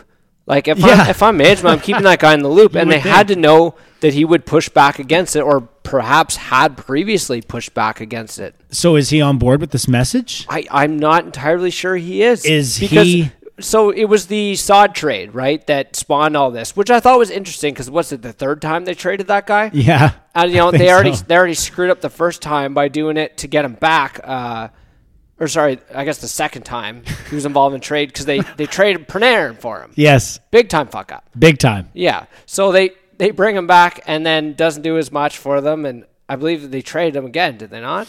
Yeah, I don't know. I mean, point is they've they've got work to do. And I mean, they brought in a defenseman that helps them out, but uh, it was interesting that that's what triggered this because I feel like that PR statement is in response to to Toews. no to the fans. Oh, to the fans? outrage over the Saad trade. And that letter sounded like it traded the Toews and Kane. They didn't. They traded fucking Saad, who they brought back again and qu- didn't quite give them what they were looking for. So I don't blame them for trading him, but it seems to have sent a message to the fan, and in letting Corey Crawford walk, has also sent a message to the fans that they're folding it up and they're ready to tear it down. one of my biggest takeaways is, and again, we said, you know, I wasn't going to read the whole thing, and I didn't. Um, but you know, it's it's over four paragraphs long, and just quickly, you know, just skimming over it, let's go. They make mention of the youth and the future six times, like once or twice per paragraph. Is how often they mention the youth and the future and our young players. So, I mean, geez, man, like, does it not seem inevitable that they're going to be moving on from the likes of Jonathan Toews and Patrick Kane and Duncan Keith and Brent Seabrook? Like, those guys carry hefty price tags, but if you're going to move them, you're going to move them for futures. And I could only imagine the boatload of assets and futures that they could get for especially Patrick Kane, I think, more more than the rest. Patrick Kane, obviously, but those are difficult contracts to Oh, move. very, very difficult. Well, you'd be retaining, right? Oh, and I mean, I, I I'm very certain that they have already tried to move Seabrook and have not been successful in doing so. Okay, yeah, I think that's a fair. I think that's a fair assumption. To be There's honest, some of those contracts you can't move, and in today's economy, yeah. today's economy. End of story. I mean, let's get into today's economy. Right now in the NHL, uh, we just came off the free agent frenzy. Not much of a frenzy this year, right? Uh, not so much. No, I mean for goalies it was. Yeah, goalies. It was the goalie it market a was good pretty day. sweet. The goalie market was hot. Goalies got paid. Lots of them who dispersed to new teams throughout the NHL. Most notably, as we mentioned earlier, King Henrik Mm-hmm. finding a new home with the Washington Capitals. Uh, another one, Jacob Markstrom. Oh, big time heading moves. up into Calgary, which um, they're one of my big winners of free agency, and for that reason, almost alone. I know they lost T.J. Brodie to the Maple Leafs, but bringing in Jacob Markstrom and being a bit of a dark horse in that race because if I recall, Edmonton was the favorite, and I was actually betting on free agents this past free agency. Were you? Yeah, they you degenerate. I know, right? And I, I think the only one I eventually got right, I had uh, no, I got it on. I hit on Markstrom, and I hit on Barrie to Edmonton. oh, very nice. Yeah. What were the payouts like, if you don't mind Yeah, my asking? a like, lot of the odds, like Pretty good? Pretty good, like plus four hundred, plus Really? five hundred. Yeah, like nice. decent okay. odds. Okay. Right on. Yeah, for me, I thought that the goalie movement was pretty sweet and it happened early. Okay. It was almost like when you're drafting a fantasy pool and someone picks a goalie in the third round and then everyone picks a goalie. Everyone's like, I got to get my goalie. goalie run. Yeah. Oh, fuck the goalie run. You know, it was almost like that where all of a sudden all these goalies were moving teams and they weren't re upping with their same team. It was Holtby going to Vancouver. It was fucking Murray going over to Ottawa. You know, it was Markstrom going to fucking Vancouver. Or sorry, Markstrom going to Calgary. Like it, was- it was almost crazy. Mike Smith goes back to Edmonton. Like what the fuck? And one of the guys we hyped up the most, I believe, in the previous show was uh, Lehtonen, who ended up staying in Dallas. Uh, yes, or Khudobin. right? Khudobin, Yeah, sorry. Khudobin. Yeah, Why- that's why did I think of Kari Lehtonen I don't know, but um, he did play for Dallas. Yeah, I'm not yeah. completely out to lunch. yeah, like 12 years ago. um, but yeah, actually, you know, it's funny that you bring up Khudobin because I couldn't have fucked up any more than I did on the previous podcast when I confirmed that he was uh, a UFA, which you agreed to. I played back our I- episode. oh, shit, I agree. No, no, it. you were right. He was a UFA, Oh, but I thought he had another year. And that's why I was last episode, I was like kind of thinking, well, if everyone's mad at Freddie, then I mean, maybe we could swing some sort of deal with Dallas and bring fucking Khudobin in for the final year of his deal. He just made it to the cup final. so we were having discussions. We- I was having- where- yeah. with each other where we neither of us had the facts straight. No, I had the No, facts you straight. had you the didn't. you had the facts straight. I didn't, but you were not agreeing with me, but you were entertaining my my my my conversation. So. I humored you, but I and it, I, it sounds like I didn't even clue in that you were way out to lunch. no, you didn't. I didn't save you when I had a chance. you did. You had a chance to save me, but you didn't. But Well, anyways, I apologize for that. moving right along. Of course, I had to bring it up. I mean, you know, we're very humble here on the Pucks in Deep podcast, episode sixty-eight, by the way. And uh, you know, I want to thank everybody for tuning in on a regular basis. Um, we haven't recorded in a while at this time of the year. It's a bit of a tough time of year for Too much shit for us. There's a lot of shit going on. Our fucking dues for SoundCloud are due, and we have to pay for that. Gotta pay for Le- Lesko's mic broke, and we had to buy him a new headset. Are you still liking that headset? You sound great. Well, I, I can stand up, I can sit down, I can do whatever I want. It's fantastic. I see it. You're you're really pulling off some activities over there. So I'm anyway, feeling limber over here. Uh, the reason for my rant there was to thank all the listeners. Um, you know, if you're really feeling up for it, guys and gals out there, maybe tell a friend about the fucking podcast. Maybe share it. Maybe on like your it, social. subscribe it. Maybe subscribe. Just admit to people that you listen to it, Yeah, okay? I listen to a podcast, and it's pretty good. We've got some guests coming up. We're gonna bring Jake Hahn, Sirius NHL Network Radio Channel 91. Uh, we're going to bring Jake on. We're going to talk to Jake about the offseason. We're going to bring Tyler back on over the next couple weeks. And I'm still only teasing our uh, our mid November guest, but we do have a guest booked um, for mid early November, and you guys are definitely going to want to tune in for that. It's going to be a fucking great show. So we're, we're definitely taking off here, and uh, yeah, buy some fucking hoodies, buy some merch, okay? Head down to the CTC. Head down to the CTC and buy some merch. And by CTC, I mean Galant Media uh, because Galant Media is our producer of merch, uh, and he's an absolute beauty. Uh, let's go. Earlier, before we started firing up the show, you were asking me how much money we had in our bank account. And uh, you know, I don't know what it is, but the good news, the good news is that we're definitely plus. Okay, Okay, that's good. we're definitely plus. Good to know. Good to know. So, uh, well, you, you can tell SoundCloud that there's a few dollars in the bank. okay, I get will. paid eventually. will. We're recording right now, and I might not even be able to upload this. Well, I sure hope we can. I'm not sure. okay, back over to the free agency period. Moving on. Right now, who are your winners and who are your losers? Teams or just anyone? Anyone? Anyone. Okay, so the number one winner has to be Alex Pietrangelo. Okay, He got his deal. he got his deal, and and if I wasn't saying the number one winner as Alex Pietrangelo, I might have said Jack or uh, Jack Eichel. Actually, he's a winner too. I That's a might have said winner. I might have said Taylor Hall. Yeah, Jack Eichel might be a bigger winner than Taylor. Eichel's Hall. a great Taylor winner. Hall has to play in Buffalo. Jack Eichel was already playing in Buffalo. was fucking stuck there, and now he's got Taylor Hall playing on his wing. That's amazing. I think you're. I think you were right the first time. Okay, okay. But yeah, I will say that Petro is the biggest winner. I mean, the guy gets seven times 8.8. They're going to be paying him 8.8 when he forgets that off the window is a good play.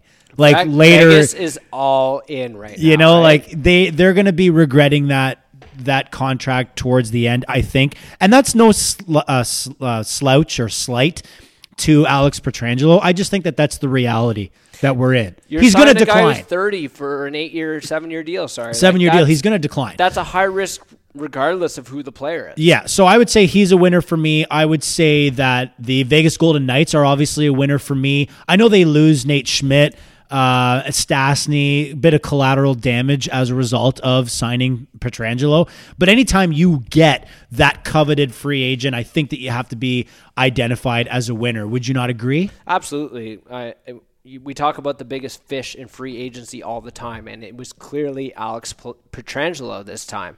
So here Vegas does, and everyone. I always laughed when I heard that Vegas is in on this guy. Vegas is in on everybody. How? They were maxed out on the cap, and they're over the cap currently. But what do they do? They they the pre uh, I guess the uh, precursor to this deal was them letting Stastny go. Right. And then the next move was obviously trading Nate Schmidt for peanuts on the dollar. I mean, they trade him for uh, what third round draft pick. I mean, a lot of teams probably pissed off, Oh man, I know. thinking that they should have scooped him up. Well, I mean, sometimes you only get the deals that are presented to you. Yeah. And Right? also, might as well tack this on to the Pietrangelo call- conversation. But all you Maple Leaf fans out there who spend a lot of time and effort trying to figure out how Pietrangelo could make his way to the Leafs, I'm looking at one of the guys right here. But I you wanted wa- it. You waste a lot of your fucking time. Yeah, but that's like I said. I mean, it sounded like the Leafs were potentially close in that they had conversations with him, but it to me it doesn't look like it was close at all. Oh, bro, you're incorrect. They were extremely close. I heard Marc Savard on fuck. What podcast is it called? Who cares? It's not our podcast.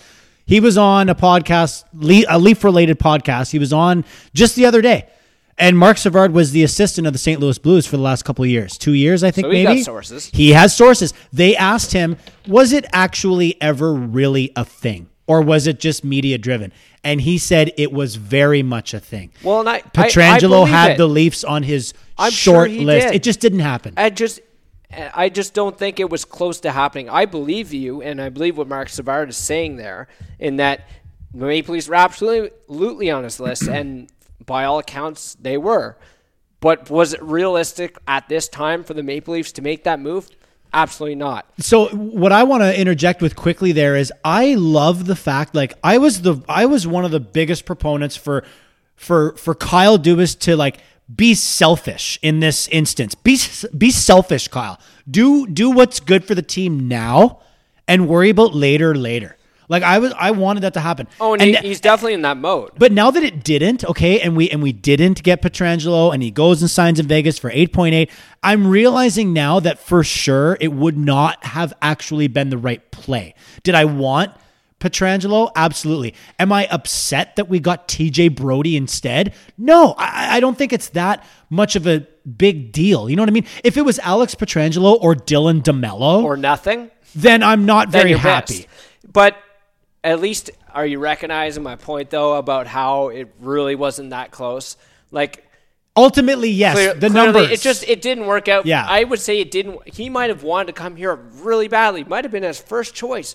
But the Maple Leafs probably looked at it and went, just it doesn't work out. Yeah. We could, as I mentioned previously, you could sign four guys for that, and they pretty much did. Yeah, you're That's right. That's the amazing part. Yeah, no, you're is that right. they almost they pretty much did, considering the, I guess the theme of the Leafs free agency period here is Yeah. buy low and value contracts. Well, I mean, if he was going to come home, it was going to be because he took a 47% like discount. Like a big time Like haircut. a 50% discount. Like Like, a full you got body waxing. you got 8.8 for 7? Like we, we, we can give you 7, sure, but it's only going to be 4.9. like there's just no way. He there's just no way. He was never going to come. You're right. Everybody's right. I'm okay with being wrong. I, you know, back back if I put myself back in those shoes, I'll do it all over again because I'm that type of fan that just wants to fucking push forward and get these amazing things. Let these amazing things happen for us. You know, like when Tavares came, I was the exact same. When Babcock came, I was also the same. Everyone was saying it's not going to happen. Blah blah blah. and I'm was going, different. They had I'm money going, to spend. I'm going. You know what though? Here's why it will happen because of this, that, and the other thing. And then you know, sure enough, turns out to be right. Babcock wanted that challenge to to coach in Toronto and, and be the guy to bring a cup home. Isn't that Though- the isn't that the beauty of being a Leaf fan though? well, yeah. You uh, don't stop believing, yeah, right? Very good. Very good. Okay, yeah. So uh, those are my winners. Oh, I actually also wanted to say that um, I had Vancouver uh, in my list as uh, as winners as well. Um, I thought that grabbing Holtby uh, at two times 4.3 was a, a real nice signing. They lose Markstrom, yes. Uh, but losing Markstrom was imperative because if they kept Markstrom, then they were definitely going to lose Demko to the expansion draft. So losing Markstrom was unfortunately a necessary evil. I thought they did a really good job recovering from that by grabbing Holtby, recent Stanley Cup champion, available as a two a two goalie tandem with Demko. I think it's going to be a great thing out there. Uh, and then obviously landing Schmidt uh, Schmidt as the collateral damage from the Vegas uh, Pietrangelo signing. Schmidt comes in for a third rounder. Uh, you know, I think Vancouver uh, did a really good job in the offseason as well. Apparently, you have other thoughts. Well, I, I believe they're losers in free agency, Josh, and I'll tell you why.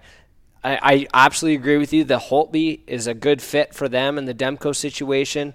Um, it's a great addition, a great contract too on two years. You know, the only thing that worries me is Holtby is not the Holtby we saw win the Stanley Cup. Fair. And the other portion of that, and obviously the Smith again, absolutely beauty of a pickup. Fuck, I wish he was playing for the Leafs. I know. But I just feel like they're losers at the end of the day because I feel like they got worse. Tyler Toffoli walked. It seemed that they were so focused on trying to get OEL from the Coyotes that they lost focus on signing the people who are important to them and who helped them succeed this past season. And Markstrom was a big part of that. So I feel like retaining Markstrom would have been good. I understand with the situation that they didn't want to afford the term and they didn't want to afford, afford uh, the dollars that he was asking for. But I just feel like they're not better today than they were at the end of last season. Okay, I, I, I can I can I can get on board with that. I don't necessarily think that I don't think that being a winner on free agent day necessarily means that you must be a better team. It fucking doesn't mean shit.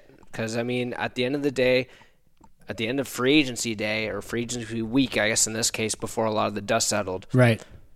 I mean, we always put up the list of who we think did good, who we didn't. But you know who we, when we have the answers, like February, March. Yeah, f- yeah, fair enough. But d like, what I, I'm just replaying what I said out loud. It really sounds like it doesn't make much sense. How can you be described as a winner if your team isn't any better. And I, I don't think that that's a very common thing. I think it's a very rare thing. And I think that it's really only applicable to the Vancouver Canucks. And I think the only reason why it is applicable is specifically Thatcher Demko. Right. Specifically. Because they made the right move in protecting him. They need him. He's the future, and they also end up with Schmidt, who is a, you know, he's still pretty young. and Hol- and and Holtby is nothing to sniff at after the fact either. I know he's not, you know, 61 game starter Stanley Cup champion Braden Holtby, but he's also but like at the very least, Lesko, he's going to be good for a tandem duo He'll be a serviceable with Demko a tandem. And like you said, they didn't they didn't give him stupid term. Right. They gave him 2 years. It's almost like a I like prove to think that Jim Benning lin- learned his lesson with the uh, Beagle and Eriksson deals as far, as far as term goes. Oh my God, Because they wouldn't Eriksson be deal. ultimately they would not be in this situation if it weren't for those two brutal fucking contracts. Yeah, you're right. Yeah, like they right. screwed themselves with those contracts. That should be a segment that we do sometime on the pod is look look over some of the teams and just look at their absolute gong show deals. There's not as many as there used to be, but there's still there's They're still quite around. a few. And as early as last se- or last year's free agent frenzy, and we alluded alluded to that earlier. Whereas this year was very quiet. I mean, as far as a spectator sport, there wasn't a hell of a lot going on. Uh, come twelve o'clock on free agent day. All right. Um, do you want to give me your winners? My my main winners are the Ottawa Senators, and I'm gonna say just because, and I well, I, yeah, I'm gonna reiterate my point from earlier. It's the fact that they're finally turning that corner. I guess Ottawa Senators fans are the real winners here because they get to see the team's trajectory hopefully start going up Mm-hmm. instead of going down. There's no, they're done tearing down. Yeah, they might bottom out again this season, but at least they're making valuable additions to that team and have added talent to be excited about. Um, my other, my other. Um, We'll see what happens when they need contracts. yeah. Uh, my other losers, though, I want to get into losers here just really quick. And my first loser, and it's interesting because I, I don't know if I've ever called them losers on the show, but the Boston Bruins. Yes, I agree. How in the world did they not re sign Torey Krug? Okay. And winners to St. Louis because they did not wait for Petro to make his announcement. they went and signed Torey Krug, Yeah, a you. younger top line defenseman. Yeah. Okay. Great move for them. It was. But Boston Bruins to sit there and get I feel like they got so caught up in the OEL thing that they they forgot about what was on their doorstep and that's Torey Krug, a guy who has outperformed OEL in almost every metric over the past couple of seasons. So let me ask you then. I agree with you on your Bruins losers. Would you agree with me that Arizona are losers? Absolutely. So would you agree with me maybe when I say that because of those two fucking teams, they're losers because of each other? You're almost right because They spent too much Is- time on this OEL thing, and and and Arizona completely fucked the dog. They lose Taylor Hall after trading a first and a second to get him. Nice rental, okay. Vinnie Hinostroza making a name for himself this year. they let him walk. They let him walk. He was like 46% owned in fantasy halfway through the season. That's an indication of a guy that's getting it done. Somebody tells me though no one in the front office was looking at his fantasy no, ownership. I know that. I'm just saying when you see a guy owned in that magnitude, he's doing well. Right. He must be doing well. Okay, they leave. I don't know they what leave him walk. I don't know what they're doing. Like I feel like I at first I thought it's a fire sale and they're trying to undo Chayka's messes, but then they don't trade OEL and they don't manage to even trade Taylor Hall's rights. They had a window. They had a window where Oliver Ekman-Larsson said, "Trade me right fucking now." And they couldn't get it done. and they couldn't get it done. Were they? Were they? Did they have the fucking blinders on for the Boston Bruins and the Boston Bruins only? Like what? I I, I need to know what happened. I need to know what happened because not moving on from him is ridiculous. And when you look at their fucking lineup, like when you look at their cap friendly, it is hot garbage. They're in nowhere. They're They've in been nowhere. in no man's land for Auston years. Matthews Nothing's can't changed. wait to go play there. Like they've been in they've been in no man's land for years at this point, and it just they've drafted well, I feel like, and it just feels like they've either underdeveloped or mismal- mismanaged talent constantly. And here they are at this turning point where they seem to be straddling the line between tearing it down or keeping it together. Last season it looked like they, they were keeping it together. This year they look like they're tearing it down. And OEL was uh, apparently going to be a big part of that, and it didn't happen. So it looks like they're stuck with him, and he's going to ride it out. What a waste of a career. Their projected cap space is zero. And that's the other fucked up part. You know what else? Who is, is making all that money? You know what else is zero? The number of first round draft picks they have this year. Hmm. Like, what are they even gonna do? I don't know, but it's a job that I'm I wouldn't apply for. It. You're right. You're fucking right. All right, let's keep a John move on here. John Jacob probably couldn't wait to get the hell out of there. Let- look at, Clearly oh not. my god, I'm looking at this cap friendly, and it's just not good. It's not man. good. I mean, they got OEL makes 8.25 all the way until 2027. Like the fact that they didn't move him at age 29 during the window is just unbelievable. But in the same sense, he'll move it. They like figure he'll waive his no move. Well, he especially if they're going to bottom out again for I don't know, like the fucking sixth time in the last six years. I feel like I, I don't know what I can't follow what's going on there because there's no cohesive plan. Like, guess how much Clayton Keller makes? I don't know, six million. 7.15. Wow. How many goals did he score last year? How many goals did he score last year? I don't know. I don't know or care. Like, right. he makes 7.15 all the way until 2027. well, what do you say we get out of the pressure cooker and go in to the oven? Are we going Leafs? We're going to Leafs. Yeah! Holy Mackinaw! It, it was such a chore to get here. I feel like. It is a chore to get here. But we're here, and we have like, I'm going to say a half hour tops. Yeah, you th- you think that? Well, I mean, we're already an hour and 36. no, Yes. we're going for world records. We might be going for world record. We should call Cody Jacobs while we're here mm. and get him on because Like we need another half hour or something.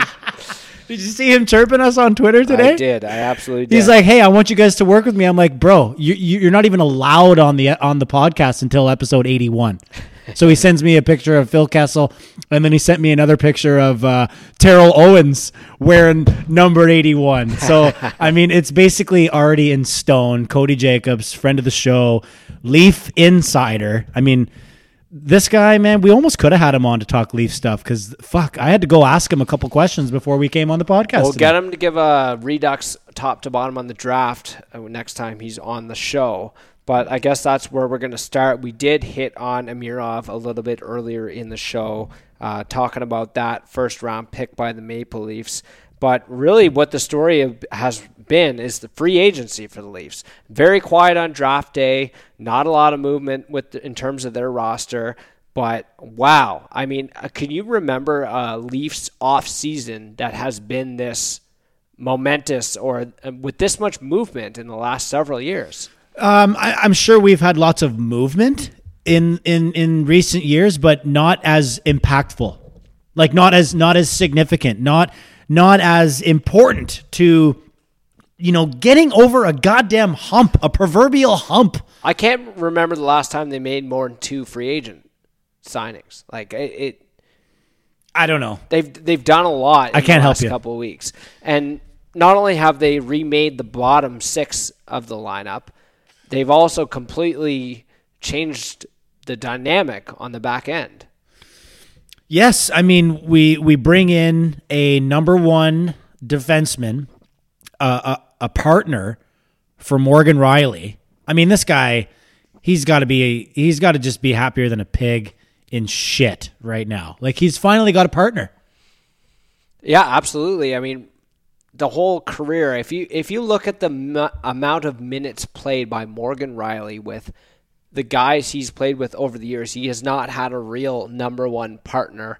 And you know, we all figured maybe last year that would have been Tyson Barrie at times, but TJ Brodie is by far the best defenseman skill wise that Morgan Rielly has had to play with throughout his entire career. Yes, ever. He he may have had better partners when he played in the dub. like, Quite possible. I mean, and and don't get me wrong, I don't mean that. I'm just joking. Like, obviously, an NHL player is better than a fucking junior player, but like as far as it relates to his ability to go out on the ice and do what he does best and just you know be comfortable with his partner, I feel like the the the best version that we've ever seen was was when he was paired with Ron Hainsey. At least he felt safe out there. I guess. Like I he guess. felt comfortable. Like he didn't have to do it all necessarily. No, and that's why- someone was backing him up. And that's why I say that might have been the best that we've ever seen him was when he was with. So Ron how do you Hainsey. feel overall on the whole right now about the performance of the Toronto Maple Leafs during the free agency period? if I'm grading, I, I I can't get into the A's because I don't want bias to be at the forefront. So I'm gonna go with a strong, strong B plus. Yeah, but he really means A. But I really mean A minus though. I, I don't want to do A A plus because that's just jerking them off here, and we don't know. Okay, on paper it looks like we've addressed uh, certain areas that required addressing, but we won't know how it translates until we see it on the ice. Absolutely. But god damn it, Lesko. I mean, come on. Like with the the moves that he's made, like this guy is gonna go down as a fucking all timer. He's well, how old is he? Thirty four. Is he thirty four? we talking Dubas? Dubas. I think he's thirty four. It's Well, ridiculous. We're not going to talk about where he's I'm going turning until we've seen 34. what they've done, right? Like I'm turning 34. This guy's 34 years old and he's he's going to be an all-timer if this hits. If what he's done in this offseason hits, he will be an all-timer because it will be a direct result of him actually changing his view. Or or maybe not changing it, but you know, like amending it or editing his view, slightly changing his view to accommodate what the masses have wanted. And to, let's be clear, I don't mean that he did this just to accommodate the masses. I just believe that he kind of agrees with the masses after a couple of years of disagreeing Yeah. and saying no we can do it this way he has now agreed much the same as Shanahan and the ownership did not agree with moving on from Mike Babcock until it became too late. So, same idea. Dubas didn't agree with changing his vision until it was too late. And and it being too late was, you know, last year. And I know COVID was fucked up and, and all this other stuff, but but but we still should have beat Columbus. If you're a fucking contending team and you think that you're ready to go, then you need to beat Columbus, and you didn't. So it was too late, and it's too late to change your vision then, but it's not too late to change your vision now because you do still have the core. And I know questions are coming up about Freddie. I was asking them You are- myself. you're- sorry, okay. you're giving me way too much to unpack here. Well, sorry, I'm just fucking going off here. But at the end of the day, I think he's going with like one more kick at the can with all the fucking core pieces that I have with you know addressing the toughness and the depth and all this stuff and all the good value contracts that he's signing. This is the last kick at the can. Otherwise, I think someone big has to go if it fails again. So I, I, I, really find it troubling that you phrase it as one more kick at the can, like somehow this is some kind of hail mary last minute attempt from Dubas here to save his career. no, I mean as Like- it re- no, I mean as it relates to moving out one of the big contracts. I, I so all right. You, like I said, you gave me a lot to unpack right there in, in everything you said, but the way I gather it is it's less about Kyle Dubas necessarily changing his vision, but figuring out what the team actually needs. And I hate to say it, but probably if you rewind a year and a half ago back on the Pucks in Deep podcast, there was a serious conversation that went on here about roster construction and talking about ha- them having too many of the same types of players mm-hmm. Right? It's great that you have lots of speed and skill, but if the on the bottom six, if they're not going to score and they ain't hitting either, they're not doing a whole hell of a lot. And we saw so what that. have they done and what have they addressed in free agency? Okay, they've gotten bigger, they've gotten tougher, but they didn't sacrifice any skill. Did they sacrifice speed? Absolutely. Yep. Did they sacrifice youth? Absolutely. But really, what it comes down to from a business standpoint is that they sacrifice cap space to get a little older, a little smarter, and a little more experienced and a hell of a lot tougher. And for me as a fan and as somebody who is had been increasingly frustrated with the lack of jam sometimes on this Maple Leaf team from night to night, I'm pretty happy with the moves that have been made. Not looking for any places to complain like some people we might have talked about earlier in the show. But Right. I don't think it's so much of a changing of the heart as so much of gaining more control for Dubas over the team because that was the narrative last year, right? We talked about how this is Dubas's team, this is Dubas's team, absolutely. But last free agency, there wasn't the opportunity there was this time around. No, I see, and I think if we if we play some of the episodes back, I I hope I said this, but I, I I think while I said that it was Dubas's team, there was still things that he had to do to get out of some of the shit that he inherited. Okay, and now that's all done. Like it's all done. Can you? Can But you? he also had to make some undos of his own. I agree. I'm no. I'm not saying that we, he's done we had an undo on. Kapanen, we had an undo on Jan- Johnsson. Johnsson, and yeah. that was for cap reasons, and they were expecting the cap to go up.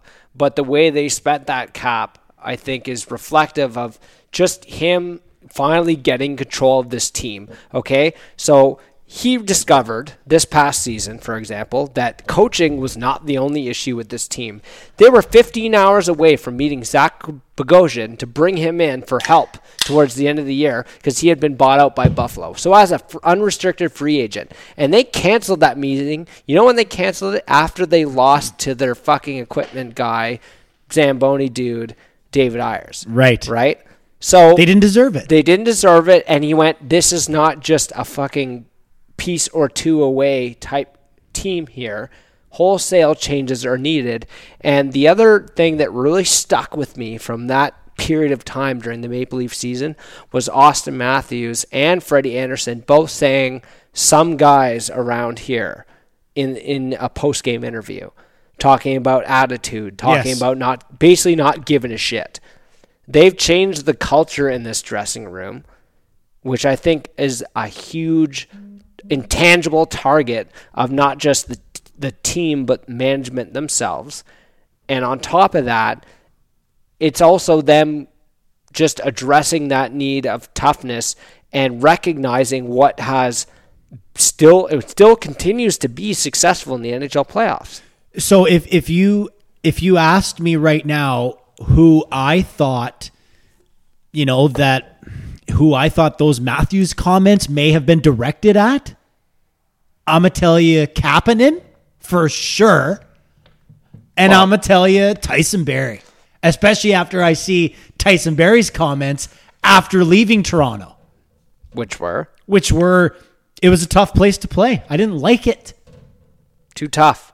Too now, tough. Was it, now everybody immediately uh, looked at the fans and said, "Oh my God, this is an indictment on the media and the fans in Toronto," or was it an indictment on him? Yeah, pack your shit and get the fuck out then, because Auston Matthews can score 50.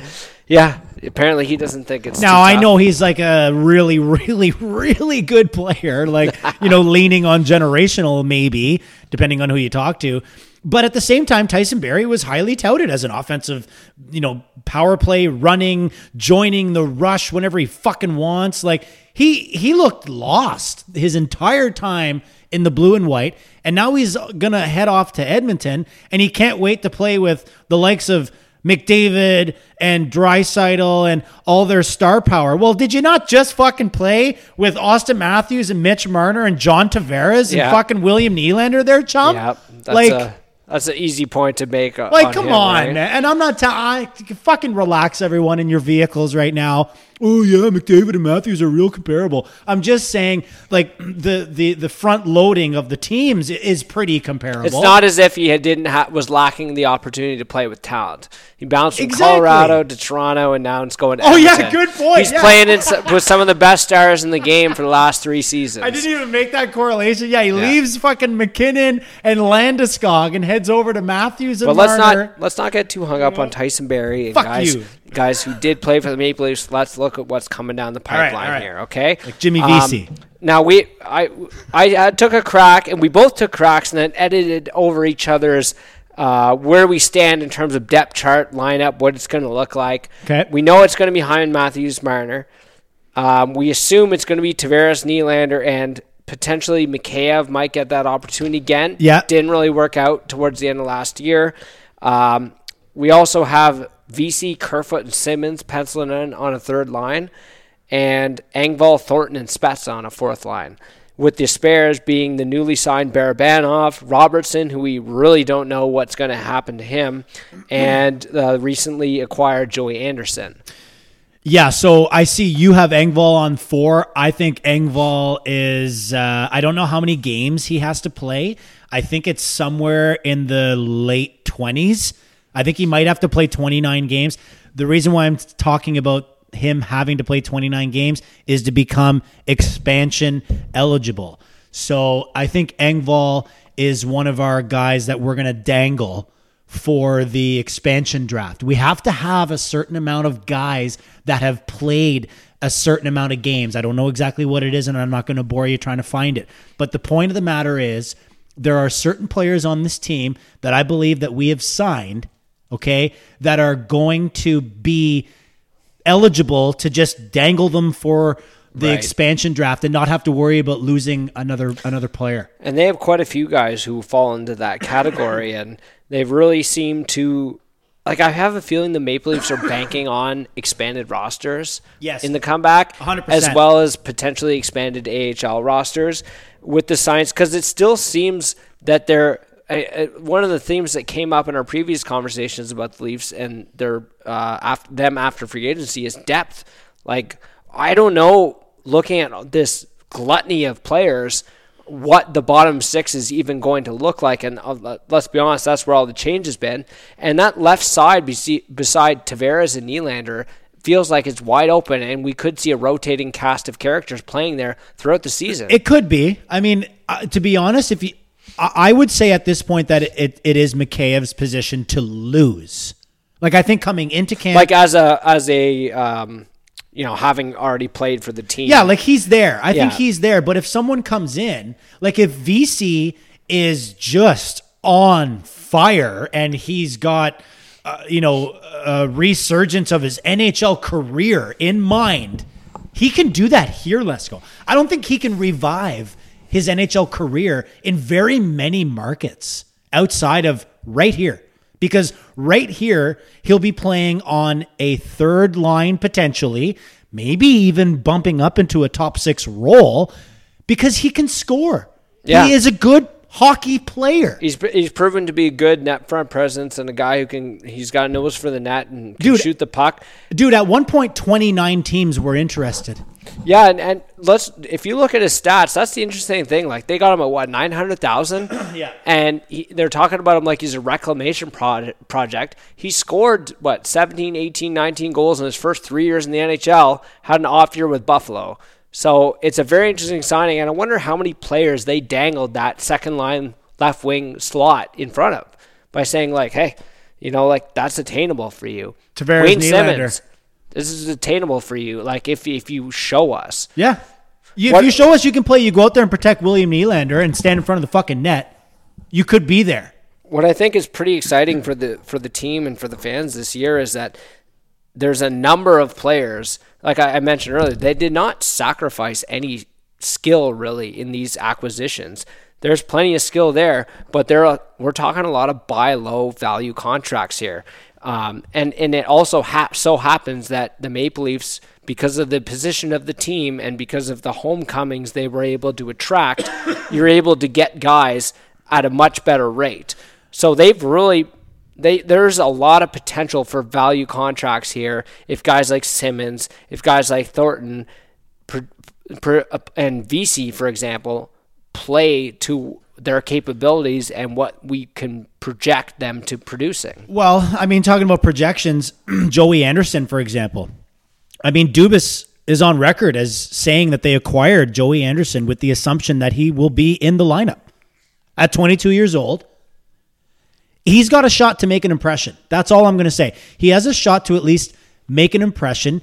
Can he replace someone like like Vesey, Engvall, even even Spezza or and or Joe Thornton, if you're going to rest those guys, like we all know that the the uh, gentleman's agreement between Spezza and the brass was that hey, I'm not playing any back to backs. I think he played one back to back and it was important, so he played.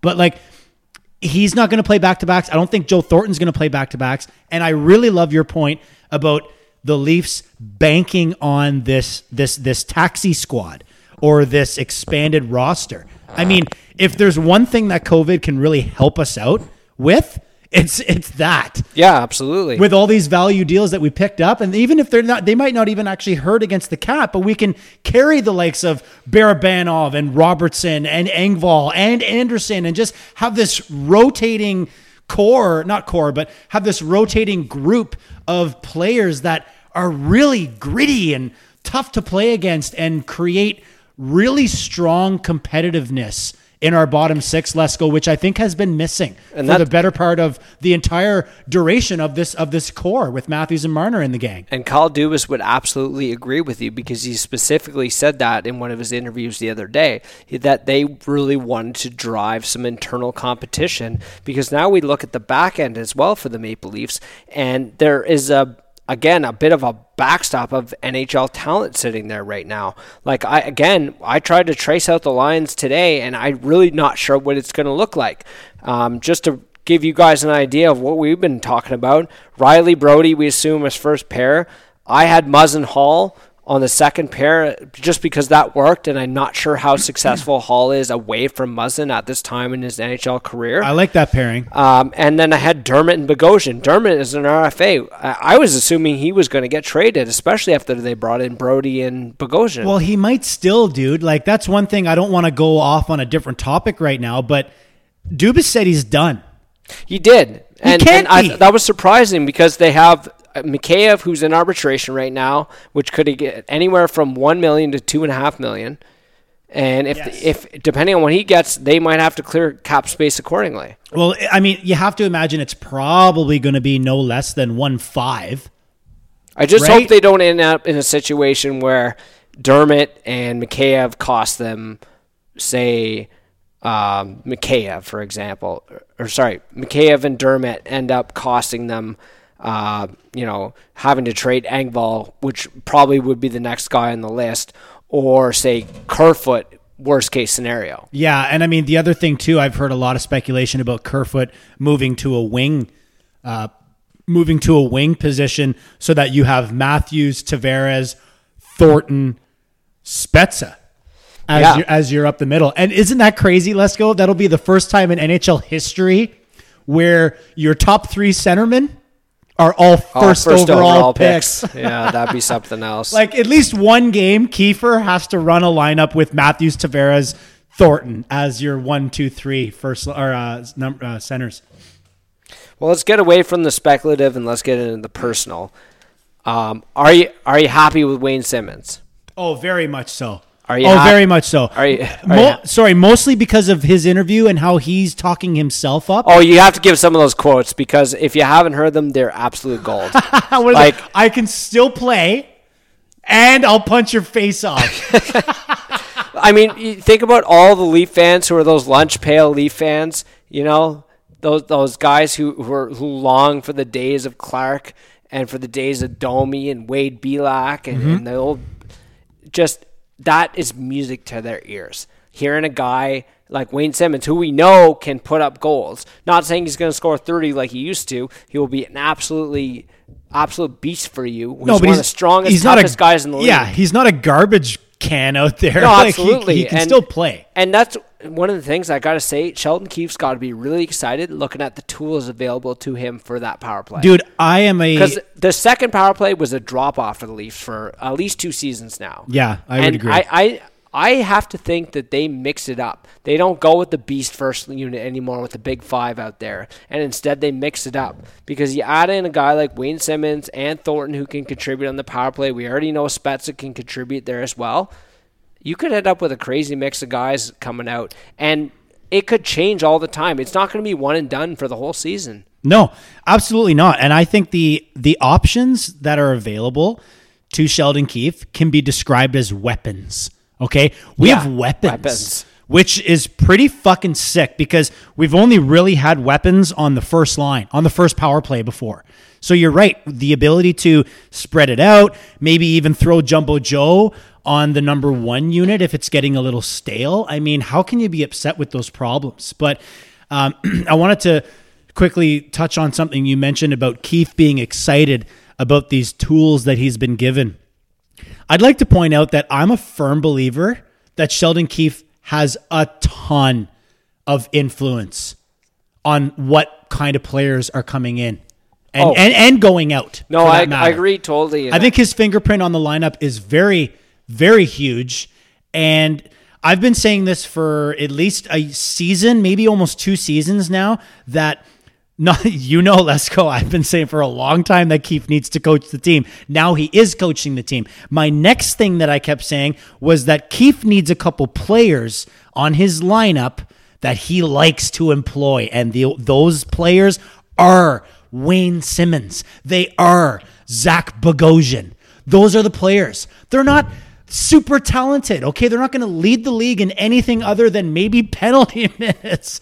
But at the end of the day, it creates the stability and the confidence for your skill to do their skill thing out there and be sexy and not have to worry about looking over your fucking shoulder because you've got a couple of bangers on your squad that will fuck people up for just looking at you the wrong way. And I saw lineups like that dating all the way back to when Sheldon ran the Lumber Kings, dude.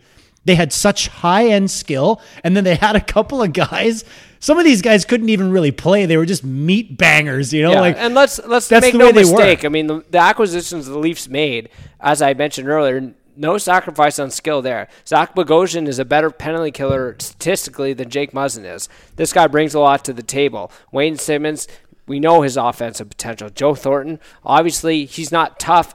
Or sorry, I shouldn't say he's not tough. He's not what your your stereotypical big tough guy, but he is bigger and tougher than a lot of the players on that hockey club yeah, right now. and he stands So- up for his teammates out there too. Joe does. and I alluded to I alluded to it earlier when I was saying about how this is a bit more the next evolution of Dubas's squad because they found out it wasn't just coaching this year. And once Sheldon got brought in and there was a coach and a GM on the same page, they got to assess things and go, okay, what do we need?